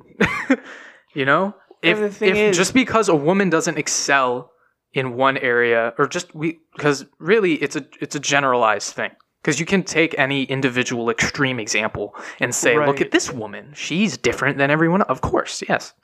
And when there are, and the same thing with men, there might be men who excel at things that generally you would think women would be better at. Right. This is what I'm saying, though, is that, and you, if you take the two groups, generally speaking, you know, forget about the extremes, you just take like most men and most women, you'll see that there might be some things that men excel at, and there will be different things that women excel at. Right. They're just different. There are different things that they're better at. That's why they're both so important. And so when a woman shines through because she does something that, you know, maybe women aren't usually better at, and she's commended for that, she should be, you know? Right. It should be the same thing for men, too. Of course, the country's in a weird place with men right now, but, you know, don't have to worry about that. Generally speaking, though, I don't think equality is a good thing, because you have different groups that are good at different things. They have different functions in society, historically speaking, from evolutionary perspectives and things like that. These two groups have different functions. They're good at different things. And so they should, in my opinion, be allowed to excel at what they do best for the betterment of the society as a whole. So should okay. You know? So first off, when you say equality, you don't mean, you're not talking about rights, and I know that. Obviously, right. So when I say I'm just saying you need to clarify that. Okay, so like when I say, because what did I say? People shouldn't be equal? Yeah, you said equality is a bad thing. Yes, okay, so explain what you mean by that. So basically when I say that equality isn't good, I mean like equality of outcome. Like if you want to say like everyone should do the same thing and have the same amount of... You know, like, if you want to say, like, there should be the same amount of winners around the table, I would have to disagree with you. I would have to say that that's fucking stupid and you're dumb as shit for saying that, you know? Because I mean, that's just my opinion. That's, again, and that's a very crude way to put it, sure. But, I mean, like, because essentially what you're saying is that it's okay, so we could go back to this example with, this is a very popular example, with, like, the teacher distributing the grade. Oh yeah, that was funny. Like if someone gets an A in the class and someone gets a D in a class, right? And you want to say that, you know, you want everything to be fair and equal, quote. This is the kind of equality I'm talking about. So you want everyone to be equal, so then you would evenly distribute the grade so that everyone has an equal grade. Is that right? I think that's a fucking terrible thing. What you're talking about is communism. Exactly. Socialism. Right. That's what you're talking about. I mean, that's...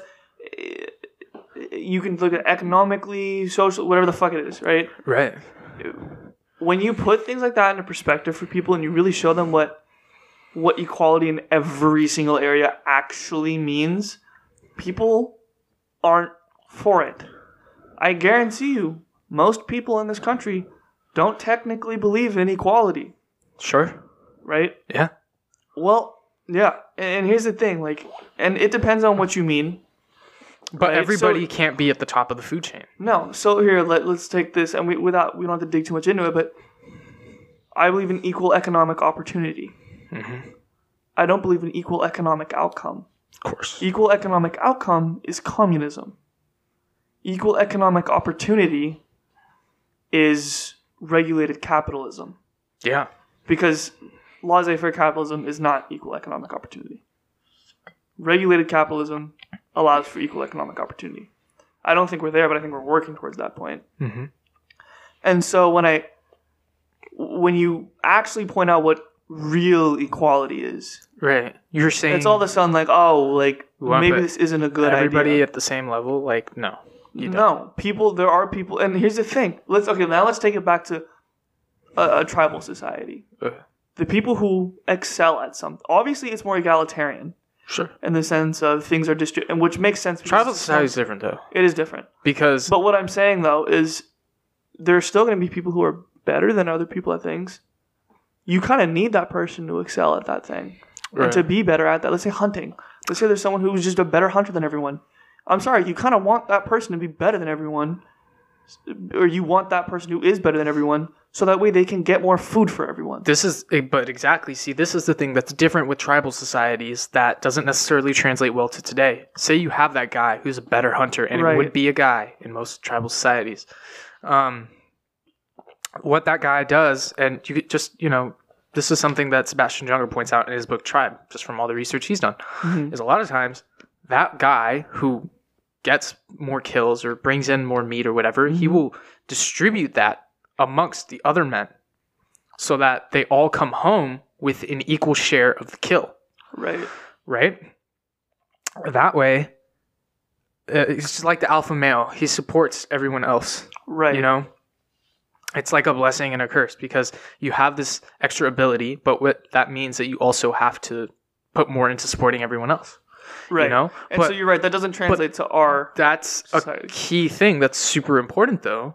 Because when you have the alpha male, or just a man, it could be alpha woman too. You know, it could be someone, a head figure. Exactly, a head figure, someone who excels at doing things better than everyone else. If they don't put that back in, then you end up with this inequality, and that's really bad in a tribe because then you end up with, you know, people hating other people. There's resentment, and you can't have that. Exactly. It's not a good recipe for a functioning tribe where you have, like, less than 100 people or 150 people, you know? Right, but you want to translate that to a larger group? It doesn't work. Well, the other thing you have to remember, too, is when they're bringing home meat, that usually translates to sex later on with the women. You know, so if every man brings home meat, every man gets sex. Yeah. And everyone's happy. Right. That's just, again, one specific example that I remember from Sebastian Junger's book, Tribe. That's just one example. But if you try and apply that to today's society, obviously that's not what happens. You see the alpha men or the people who excel in our society today, they're not necessarily helping out all the dudes who can't figure their shit out. You know? And I won't say that they're obligated to. Exactly. In fact, you'll see a lot of people taking it all for themselves and making the best out of it and then setting up their family's future and things like that. It's self-interest as opposed to group interest. But part of why that is just because there's so many people. It's hard to develop. So, okay, in a tribe, it's easier to develop that sense of duty to your community because you want to see them all flourish because it benefits everyone. And it's easy to see that immediately. in terms of our, take our fucking country, 320 million people or some shit, there isn't that same, some upper middle class dude from, I don't know, Sacramento, California. Anywhere, it doesn't matter. Anywhere, right. Doesn't have the same interest, or why would they be invested in someone who's living in Kentucky? They don't fucking care. Exactly. Most of the, I mean... Well, the other thing, too, is it all goes back to the evolutionary purpose for why that is. Everyone in a society is such a small tribe, you know, has to work together for the survival of the tribe. If they break apart, that decreases their chances of survival. Right. Know? And that will happen. There are plenty of examples throughout history where tribes will split apart, and part of the tribe will die off, or a certain group of people within the tribe will be excommunicated, and they'll all fucking die, you know? Or they'll go to another tribe, right? Because that's what has to happen, ultimately. Well, and it's funny, a lot of... So, now here's the... I won't say downside, but... Okay. When you look at those tribal egalitarian societies, what would happen? I mean, if people were kind of moochers, useless, they legit weren't doing anything. Yeah, but a lot of times those people would be killed. Yeah. They were killed. Could you imagine if our society worked that way? If you don't contribute to the society and the betterment of everyone else, we fucking kill you, or we excommunicate you, send you to another country. I mean, that's fucked. That's how it would work. But if you think about it, everyone would pitch in. But again, too many people. That's never going to happen. No. There's too many people. It wouldn't work. It wouldn't. I mean, that would fail. It's one of our... principle, or it's one of our most, I forget if it's the most highly held, it's definitely one of our most longest held principles, is that people should essentially have the right to freeload. Mm-hmm. Politically speaking, that's like as one of the oldest ones in the book. Mm-hmm. You should have a right to get a free ride, essentially. Free riding. It's the oldest one in the book. There will always be people who go and fight, and there will always be cowards who would prefer to, you know, stay at home, in their bed, in their house, in safety. The thing is, if you provide guaranteed economic security for everyone, I mean, just economic security, just general security, social security, political security, economic security. You will have people who take advantage of that. Of course, because why work if you don't have to? And that's one of the downsides of communism. This is something that the people have seen. What happens is people are less incentivized to work. I mean, why the fuck would you? If you can get paid the same amount for doing something that's not that labor intensive, something that's not that hard, why the fuck would you do that way? Or why would you put it, I don't know, why would you become a doctor if you could do something else and live just to go to life working as like literally no point. Farmer? And that now here's the problem with that. Now you start to see way more people doing. There's an inflation of people in jobs where they really don't need those workers, right. And then you end up. It's why a lot of communist countries end up poor. And then there's because everyone is trying their hardest not to try. And then there's the deflation of people working in the harder jobs because there's no incentive to work those jobs. Right. So in turn, that's what ends up hurting you. That ends up hurting you based on this idea of equality. Right. So that's the thing is it's like you really, when people talk about what does equality mean and what do we want? So we say that we want equality in this country. Right. What do you mean by, do you want equal rights? Yes. I think the biggest thing is that everything is just geared towards not oppressing people and just making life less bad for people who maybe don't have it that good. And I don't think that there's something wrong with that. I think that's great. I think it's great. I think wanting the best for people is good, but I also think at some point it is on the individual. At some point. Sure. I also understand that if you want society, if you want to help those individuals who are struggling, society should pitch in, right? That's why I don't have a problem with things like welfare and shit like that. It just goes back to having a balance again. If you're going to have, I almost said communist society, capitalistic society. If you have like a capitalistic society, I think it's a good idea to balance that out with some, you know, some socialism, some other things. Of course. Know? Well, and that's the thing is we are, right? We have that. Exactly. I think it's not perfect. I'm not saying that at all. I'm saying that fuck yeah, it needs to be reformed. It's probably the best that it's ever been, though. Without a doubt. That's the thing. I read something the other day, and I was like, what? And it was literally talking about how our system can't be reformed and how, and this was also a left, like a far leftist. Super far left. And they were talking about how our society, or how our system, like, it can't be reformed. It needs to be destroyed. And I was like, what the fuck are you talking about? I see. The thing is, if you destroy it, what are you going to replace it with? Are you going to put something better in place? It's this idea of equality, though.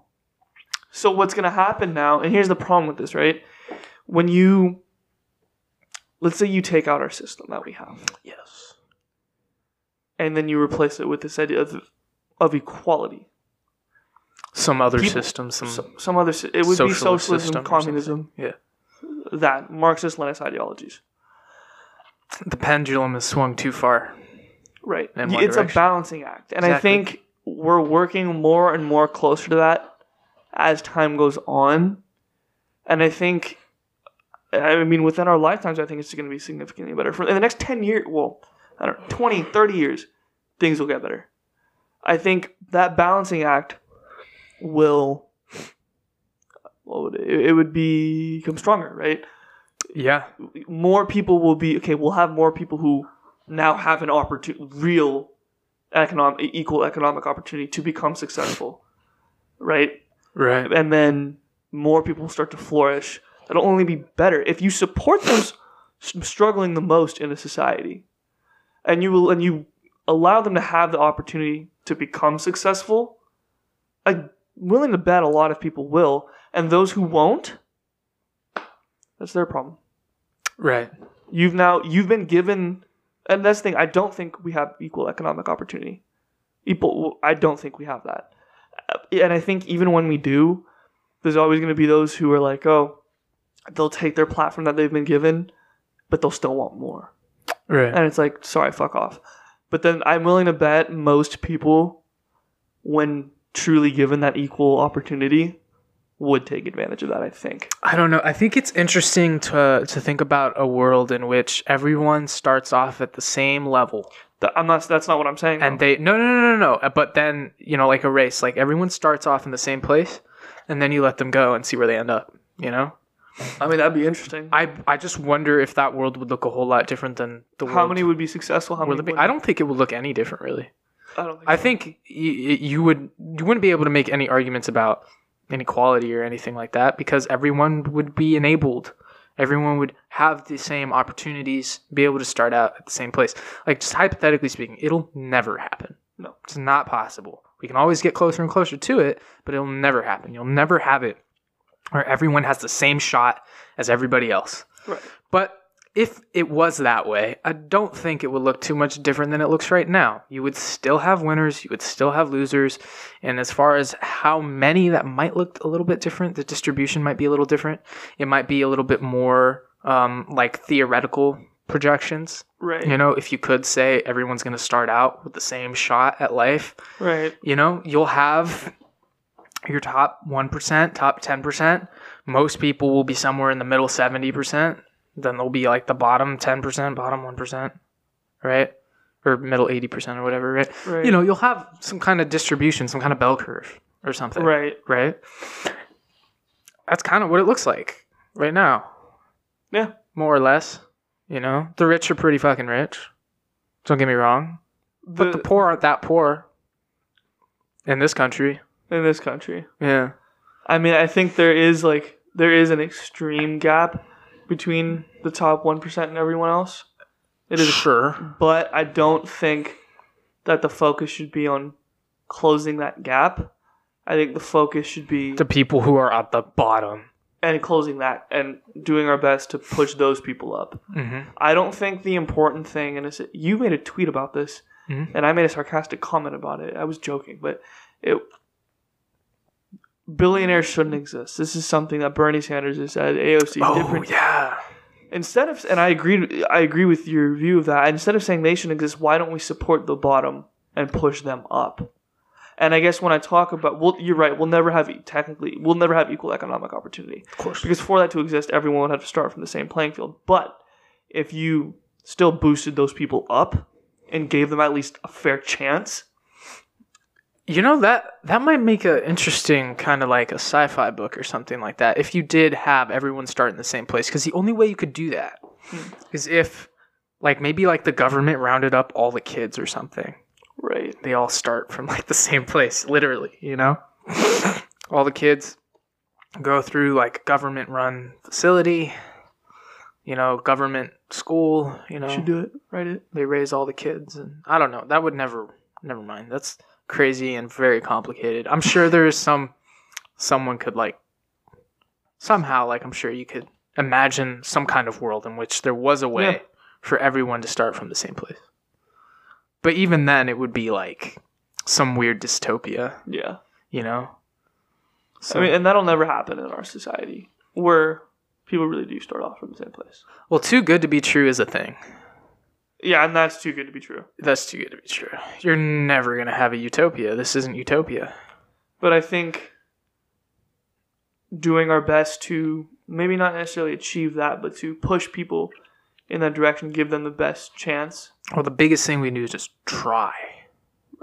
Right. Well, it's a two-way thing. You can give someone the help that they need, but whether or not they take that help and apply it, I mean, that's on them. It's like the idea of, okay. You have to put it on them at some point, because really you could say, like, you could give someone the keys to life, tell them how to do it, how to be successful. And you could say, like, yeah, it's on them to do what they will with that knowledge, but you could look at the whole life that they've had up to that point, and you could say, well, this person's had a shitty life. It doesn't matter if you give them the keys. They're not going to know how to open the door, so, no matter what. Well, I think the thing that you need to do, though, is... I use this analogy because it's simple, but it also... Okay, so you can give a fishing pole to someone and say... And be like, okay, do it. Probably won't figure it out. You're giving them, like, an instrument, but they don't know how to use the instrument. You can do it for them. They'll never have the skills to do it. You can help them. Maybe catch one or two. Show them how to do it. Teach them. Give them a helping hand. Let's say they're messing up. Let me help you out. And once you've done that, once they truly have those skills where they can do it on their own, okay. Then it's just up to them to actually go and... And I think, and look, I don't think that in this country that'll ever happen, because that requires a lot of public service. It's work. It's also, it's not even that. I don't even think like something like that would pass. I mean, people are like so opposed to welfare. I doubt they'd now be that people wouldn't, a bunch of people before. Right. And now we're going to teach people how to do these. I mean, that'll never happen. I think that's great where you teach people necessarily work skills, like things like that. You show them how to deal with their money, how to save, how to do things like that, how to invest. Right. And you like UBI, Andrew Yang's UBI, let's say you take that, you could help people. But I just don't think in this country it would pass. I mean, there's too many people that are against things like that. But, I mean, who knows? Who knows? Well, you'd have to wonder, like, how do you organize a program like that where, I mean, that's difficult. It's hard, man. Just, like, think about all the different things that go into that. That's what I'm saying. Like, as much as, like, I think that that's a good idea, and, like, obviously I think that that'd be cool, and I think that'd be the best way to help people, and I think... As time goes on, I think that would be... I think we would see benefits from that.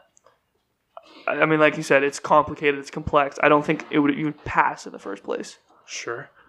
Because that requires higher taxes. Sure. Josh is pulling his hoodie. Yeah, I just put on my hoodie because I'm cold. It is not... This is a lot better, though. Yeah. I like this. I have my beanie, bitch. I'm chilling now. I got a beanie, I got a hoodie...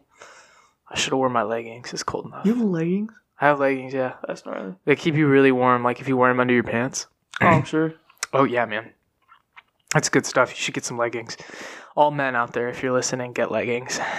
Do they make leggings for men, or is it just... Yeah, they have dudes' leggings. They're like sports leggings. You'll see them. They're like marketed to like runners and stuff like that.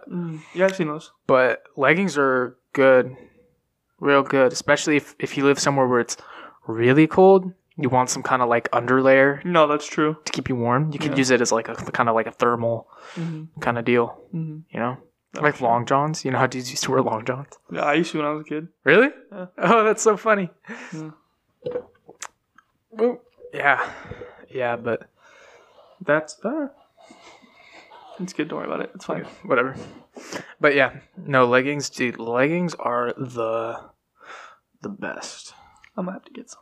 Yeah, I never got like what the crazy deal was like with girls wanting to wear leggings and things like that, but they're actually really warm. Really? Yeah. They look like they wouldn't be. They're really warm. I don't know what it is. It's, I think like the tighter something is, like the warmer it is. Yeah. If that makes sense. Yeah. I don't know. That's just what I found, like, in my own experience. That's what it seems like. You know, I don't know. There's just something about clothing when it's, like, looser. There's, like, more room to breathe, mm-hmm. you know? And so it's, like, kind of cooler. Mm-hmm. But if something is, like, right on your skin, mm-hmm. it's just more effective at, like, retaining the heat. Yeah. You know? Yeah. So there's that. But so if you, like, think about... Like, if you, like, go to the snow mm-hmm. or something, like, a lot of times you'll wear, like, synthetic, like, thermals, like, underneath to keep you warm. Yeah. Because, like, obviously you can't wear, like, cotton or something because it gets wet super easy. Right. But if you can wear something like that, that it keeps you warm, it'll dry quick if it does get wet, you know, things like that. But that's interesting to think about, too, right? Hmm. Like how we came up with clothes, not just clothes, but like specifically that kind of stuff. You know, it's true. We figured out like we have certain materials that are good to use in certain environments and others that are not good to use in other environments. Right. You know, now we just have like all this knowledge and we're just like, yeah, mm-hmm. yeah, that's how it works. And if you think about it, there are groups of people who had to, you know, through trial and error, they had to figure this all out over who knows how many hundreds or thousands of years. Right. You know, and now you just go on our cell phone and just like look up what materials are good for what clothes for certain environments. Yep. What kinds of clothes are good for certain weather and things like that. Mm-hmm. These are things that like people would have had to figure out, people making their own clothes by hand, who knows how many years ago. Yeah. I mean, I had a point. It is weird to think about, though, how we come up with those things. And yeah, I had a point, but I lost it. So it's okay. I mean, you know me, I find everything fascinating. Like, legit, if you just take anything and you just think about it, it instantly becomes the most interesting thing ever. Because, like, legit, you could look at anything. You could take something like this amp, for example. Right. Just... Consider this, like, somebody had to figure this whole machine out, dude. Mm-hmm. Someone had to figure out how to make this whole thing, you know? Like, I'm sure the first amp that somebody ever made wasn't, like, this amp that's sitting next to me right now. Right. It would have been some, like, piece of shit prototype. You know, some, like, piece of shit prototype amp. Yeah. And... now we have all these different kinds of amps. We have different guitar cabinets, which is just a fancy word for an amp that's made for like a guitar because it has like speakers and amplifiers inside of it, and they're both like doubled up. But that is already crazy. You know, funny story actually. There was this one story that Sam over at Mega Sounds told me about because, you know, he's a recording engineer, and he told me there was this one time where this guy, he had this really nice like Vox amp. Like, have you ever seen those classic Vox amps with the Vox? It's in like gold and they have the like, yeah. Anyways, this dude had this brand new Vox amp, mm-hmm. and he wanted to do like I don't know what they call it. They put the amp in like a case, yeah. and they like close it, and then they record the sound like inside. They call it like closet recording or some shit. I don't know what they call it. Isolation or something. I don't know.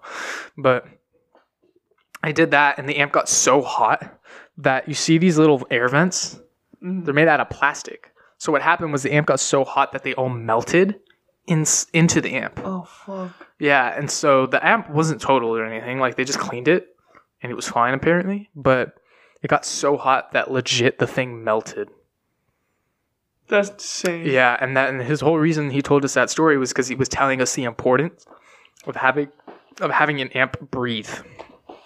He was telling us like, okay, so this is why it's so important that you have your amp breathe. Because if you don't let it breathe, then it will. What do you mean let it breathe? Like, you have to let it breathe. Like, you can't cover up the air vents. Can't close it off. You have to give it as much space and airflow as you can give it, because it gets so hot if you don't. That's funny. I used to sit on top of the amp in high school.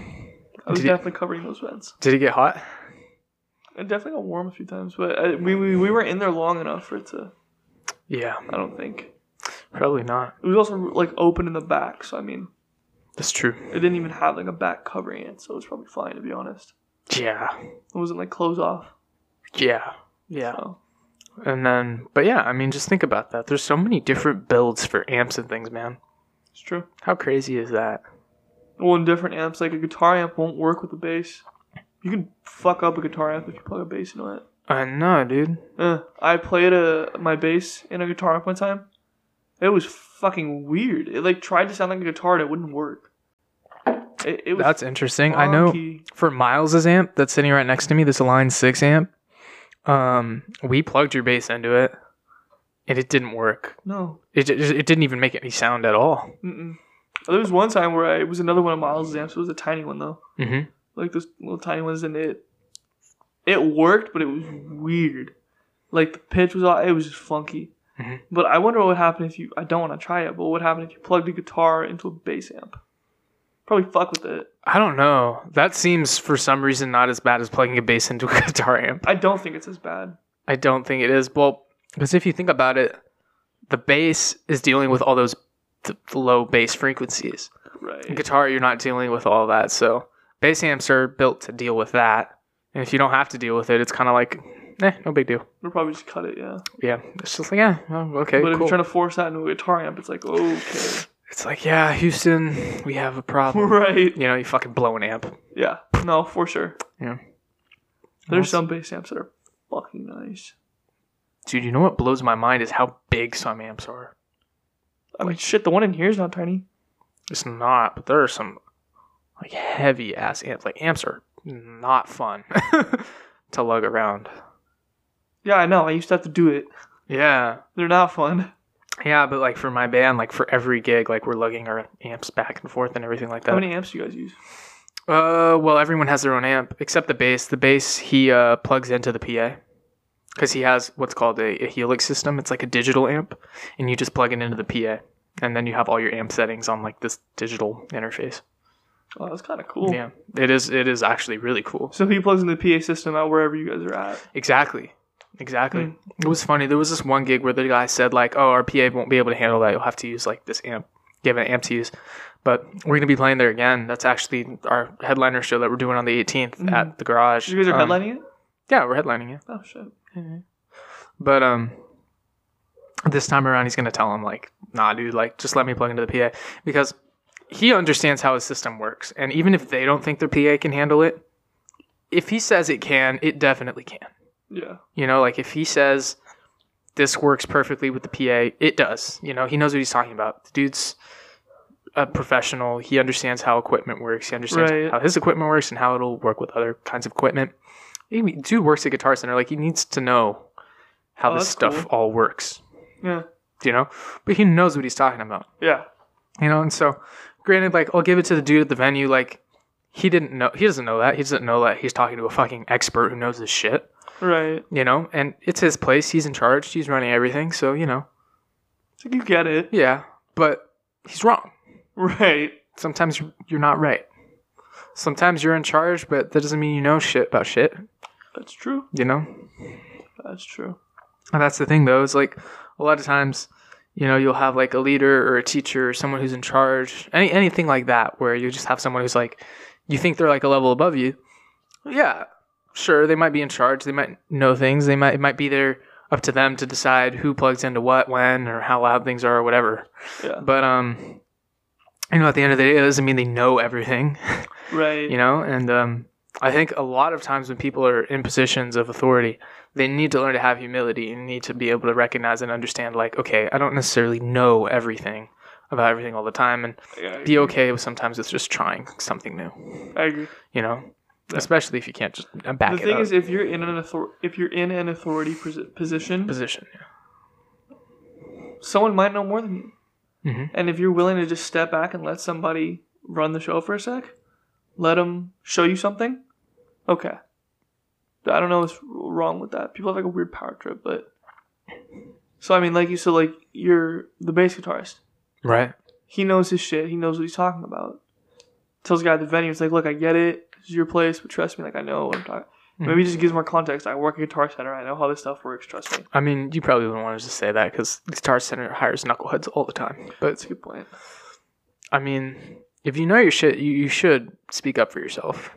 Yeah, I agree. You should make it known, like, hey, I know my shit. You know, obviously, you know, don't want to be an asshole about it, but... For sure. If you know your shit. Yeah, right. If you know your shit, you know your shit. Exactly. That's kind of how that works. Exactly. So, I mean, yeah. Yeah. There's all kinds of shit like, oh, nice. Good job. Because I need to see what... Good job. You almost knocked over a guitar. Well, it didn't fall, so it's okay. Nice. Nice, bro. Bro, I'll fight you.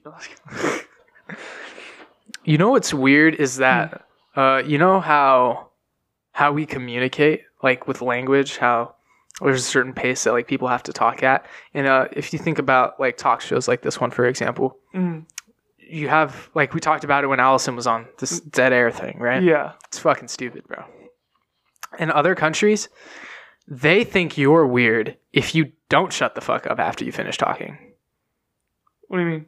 Like, it's normal to have moments of silence during a conversation. Like, people actually think it's okay if someone says something and then the other people just think about it. That's kind of one of the weird things about... And then respond. That's actually a good point because when you think about, like, so we're doing a podcast, right? When there's that silence... Should be using that silence to think. Right. Yeah. Think about what the other person said. Right. Formulate your response. It's just in a normal conversation, I think that makes sense. In terms of a podcast, as much as I think it makes sense, I also think if you don't do a podcast and you've never been on one, it can just seem kind of awkward. It might be like one of those things you might actually need to make a point to say, especially in our culture, exactly. Yeah. Here in the United States, they're, at least from, you know, in our communities where we've grown up and what we've experienced, there's definitely a tendency to, as soon as the other person finishes speaking, you immediately start speaking. Yeah. There's no pause. In other cultures, you have to, like in fucking South America, you have to start talking over the other person. Yeah. So there's like different ways it can go, you know?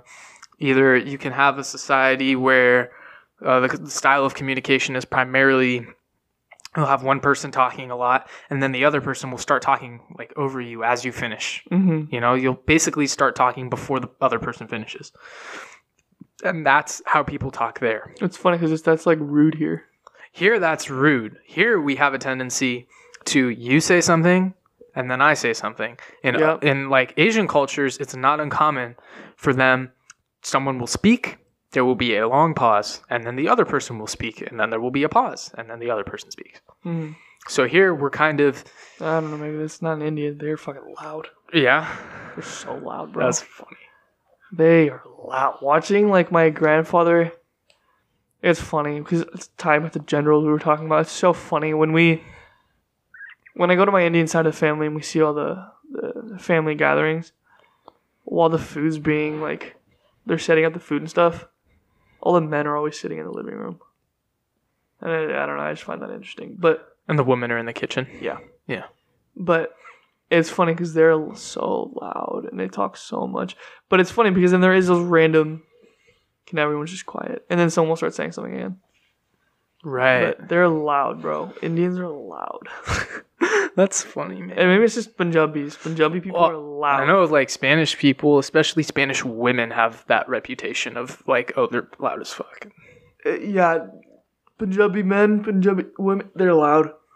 That's funny. They're fucking crazy. It's great. I can speak from my own experience in my Mexican culture, Hispanic, Latino, whatever it is. If you know the name. The men are quieter and the women are loud and exciting. Yeah, the men usually, they kind of just go along with the women. Oh, that's funny. They don't do that much talking usually. Usually it's the woman who does the talking. Mm-hmm. And the men are just kind of like, they say less, do more. Women, a lot of fucking talk. They don't do shit. It's like, go to the kitchen, make tamales. That's, wow. Nice. Yeah. In Punjabi culture, I know it's, I don't know. It's, they're just loud. I mean, dudes in general, though, I think, even in the United States, generally speaking, they do not talk as much as women do. That is true. I do notice that, like, when I'm at my grandparents' house, like, we have, like, a whole family gathering. A lot of the men, even when they're in the living room, when they're talking, they're loud as shit. But when they're not, it's quiet, but there's never not talking, where all, like, the women in my family are. Right. I don't know. It's just interesting to see that. It's like, so like 2 weeks ago I was at my grandma's house, or sorry, on a what was it, Christmas, no, Thanksgiving, wow, I was off, a month ago, 2 months ago. So anyways, I was at my grandparents' house, and it was funny noticing that, like, where the men were sitting, where the women were sitting, and that is, that's why I didn't even notice this, so you're pointing it out. The men were a lot quieter. I mean, when they were talking, they were fucking loud, but in the kitchen and in the around the dinner table, it was loud. Like, they was never not talking. Consistently talk. And the men were just quiet, watching sports. And then someone would start talking, and then they'd be loud. And it's like, when they're partying, they're loud. When they're just hanging out, they're not. I was on a drive back from LA with this girl one time. Mm-hmm. And she was trying not to fall asleep, and so she was like, talk to me, you know, like, so, because I'm like falling asleep, so please, like, engage in conversation. Yeah, you know. And I was just trying to chill, so I was like struggling. I was like, hey, look, I know you're tired and exhausted and you need me to help you stay awake, but like, I'm like chilled out right now, like, I don't have a lot to say. Yeah, you know. And she was like, no, like, talk. And I was like, fine. Because I can talk. I can talk a lot. I know. I can just talk forever. It's fine. Yeah. I really wanted to chill out, though. And by the time we got back, I even asked her, I was like, you usually don't run into guys who can actually talk this much, huh? And she was like, yeah, you do talk a little bit, a lot more. That's funny. Like most guys. Because you just talk a lot. I know it. I talk. Like, most guys, I don't know if it's because they can't or they just don't want to. There is something attractive about saying a lot with very few words, though. Yeah, for sure. And that is something that I want to look into more and that I want to focus on more.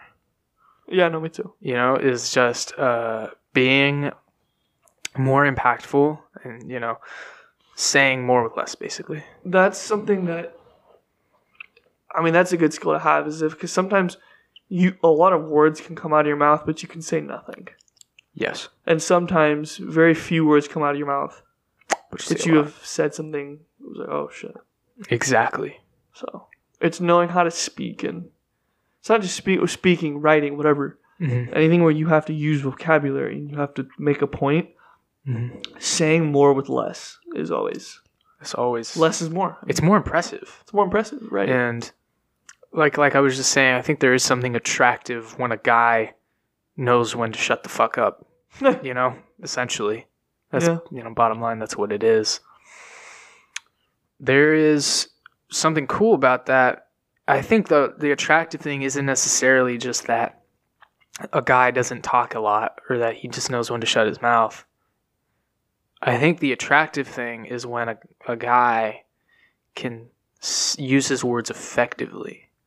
Yeah. And it's not just that he doesn't say a lot, it's that he doesn't say a lot because when he does speak, his words are more powerful. And they mean something. They have more meaning. Yeah. That's why that's a skill that I want to develop. Me too. You know? And that's something that I think takes time and that you have to develop. Even when you learn how to do it, you have to keep tweaking it. You know, how do you become better at this? And that's like anything, right? You've learned how to do something, how do you get better at it?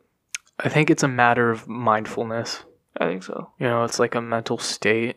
Constantly thinking about what you're saying. It takes you thinking about the words that you're speaking, the words say, like right now, for example, me and you were engaged in a conversation. Mm-hmm. It takes one person really listening, thinking about the words that the other person is speaking, and then developing and formulating their own response. I think that the better you get at that, the more that a conversation can become like a game of ping pong. You know? Right. And you'll say something, and I'll be able to quickly think of an effective response to the thing that you've said because I've practiced it so much. Well, oftentimes what happens too is you might be able to come up with a response. Let's say someone is good at that. You come with a response like that. A lot of people, though, I mean, that's that whole dead air thing that happens sometimes where you just, and there's something sometimes you just need to think about what somebody has said before you formulate a response. Sometimes you don't think you have anything to say, though. Yeah. And that's why it gets weird for some people. That's why, because like for me, for example, I can always think of something to say. Mm-hmm. So I usually don't perceive silences as awkward because I have something I can say. I just let the silences be. I just kind of give things a chance to simmer down usually. But I think for other people, that's awkward because the reason they aren't talking is because they don't have anything to say. Right. Or they think they don't because they haven't actually thought about it. That's true. If you can use, I want to say awkward silence, it will use the silence in a conversation as, like, use it effectively and you think about what somebody has said during that time, you can have a better conversation. Yes. Versus, like you're saying, though, if you just don't know, like, oh, so okay, what do you do? Be like, yeah, what are we talking about? Right. Yeah. That just shows a distraction. That just shows that, like, okay, you got distracted. Let's kind of get you back on track. Yeah. Right? That's the thing that's difficult about conversation. I do believe that there is an art to conversation. I think so. If you even just focus on, like, what me and you are doing right now, you really just draw your attention to it. You can notice that, like, right now I'm talking. You notice since we started talking about this, we're making way more eye contact with each other and really focusing on what we're saying. Yeah, because now we're really focused on the conversation. Which is like, whoa. We're having a conversation about conversation. It is like a dance in a lot of ways. It is, because you're kind of bouncing off what the other person is saying. Right. And you're doing what you're saying. This is weird, bro. But so I see what you mean, though. You can become better at it when you really engage in that. You make eye contact with someone. You speak to them. Right. Eye contact is something that people get uncomfortable with, though. I'm not... So, like, you and I are making eye contact right now. Yes. You've looked away more times than I have. Look into my eyes, man. I am looking. But if you can look into... But it's natural. I mean, obviously, like, it's kind of weird that I haven't looked away from you yet. That is kind of weird. I think you need... When you're speaking to someone, you need pauses in your eye contact. You need breaks in eye contact. That's as important as eye contact, you know? And a lot of people say that, like, oh, you should do good eye contact. And a lot of people will try and have good eye contact for the sake of just doing eye contact because they're like, oh, this means that I'm listening. This will send the signal. And it's like, it does. But if you're actually listening to someone, you're probably going to have good eye contact with them. Right. Well, and the thing is, too, listening, I mean, there's visual ways to show you're listening besides just eye contact, nodding your head, like, you know, making little comments. Yes. How I always go, mm-hmm. Right. I understand. I always do that. But you don't, no, shut the fuck up. But you know what I mean? There's other ways to, like, let people, besides just, hi, let me stare into your soul. Right. I mean, so, yeah, the art of conversation. Conversation is an art. And definitely. It's like any other type of art. The more you do it, the better you become, hopefully. I think that's definitely true. Yeah. I think one of the biggest problems with our generation, and what the fuck is happening outside? Kids on the fucking... There's people screaming, man. I'm like, I'm trying to, like, talk to you, and then, like, there's someone just starts screaming. I'm like, what the fuck is going on? What is happening? Yeah. What's up? What was that? I was saying we should wrap up soon. No, if you want to wrap up, we can just wrap up. Well, I'm just saying, because Miles is coming on in 15 minutes. Oh, okay, cool. If we need to wrap it up, let's wrap it up then. Yeah, I mean, I figured I'd let you know. That's why I was checking the time. Okay. How long have we been recording for, man? I have no idea. Check it out. Go ahead, and we're opening up the laptop right now. I like how right as we bring the conversation back into focus, and we start focusing again and really starting to talk, we have to end it. Hour and 57 minutes. Hour and 57. Damn, bro. That's crazy. All right, let's record these intros and outros and get the fuck out of here. All right. All right. Thank you, everyone, for listening to this week's episode of the podcast. We did it again. If you enjoyed this episode of the podcast, be sure and share it with friends, family, all that good stuff. And if you want to support the podcast, you can donate. You can donate. Exactly. You want to donate. Donate. Feel free to donate on the Cash App. Our Cash App is Josh and Amir Podcast, all one word. And if you're new to the Cash App, feel free to use our referral code RVWNQBS.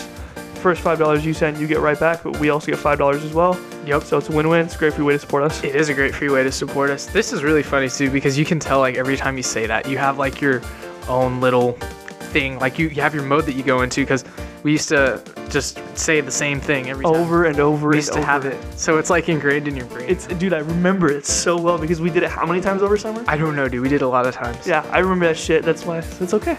Exactly. All right. Well, I think that's it. I think we're good to go. All right. We love you guys, and we'll see you next week on Life with Josh and Amir.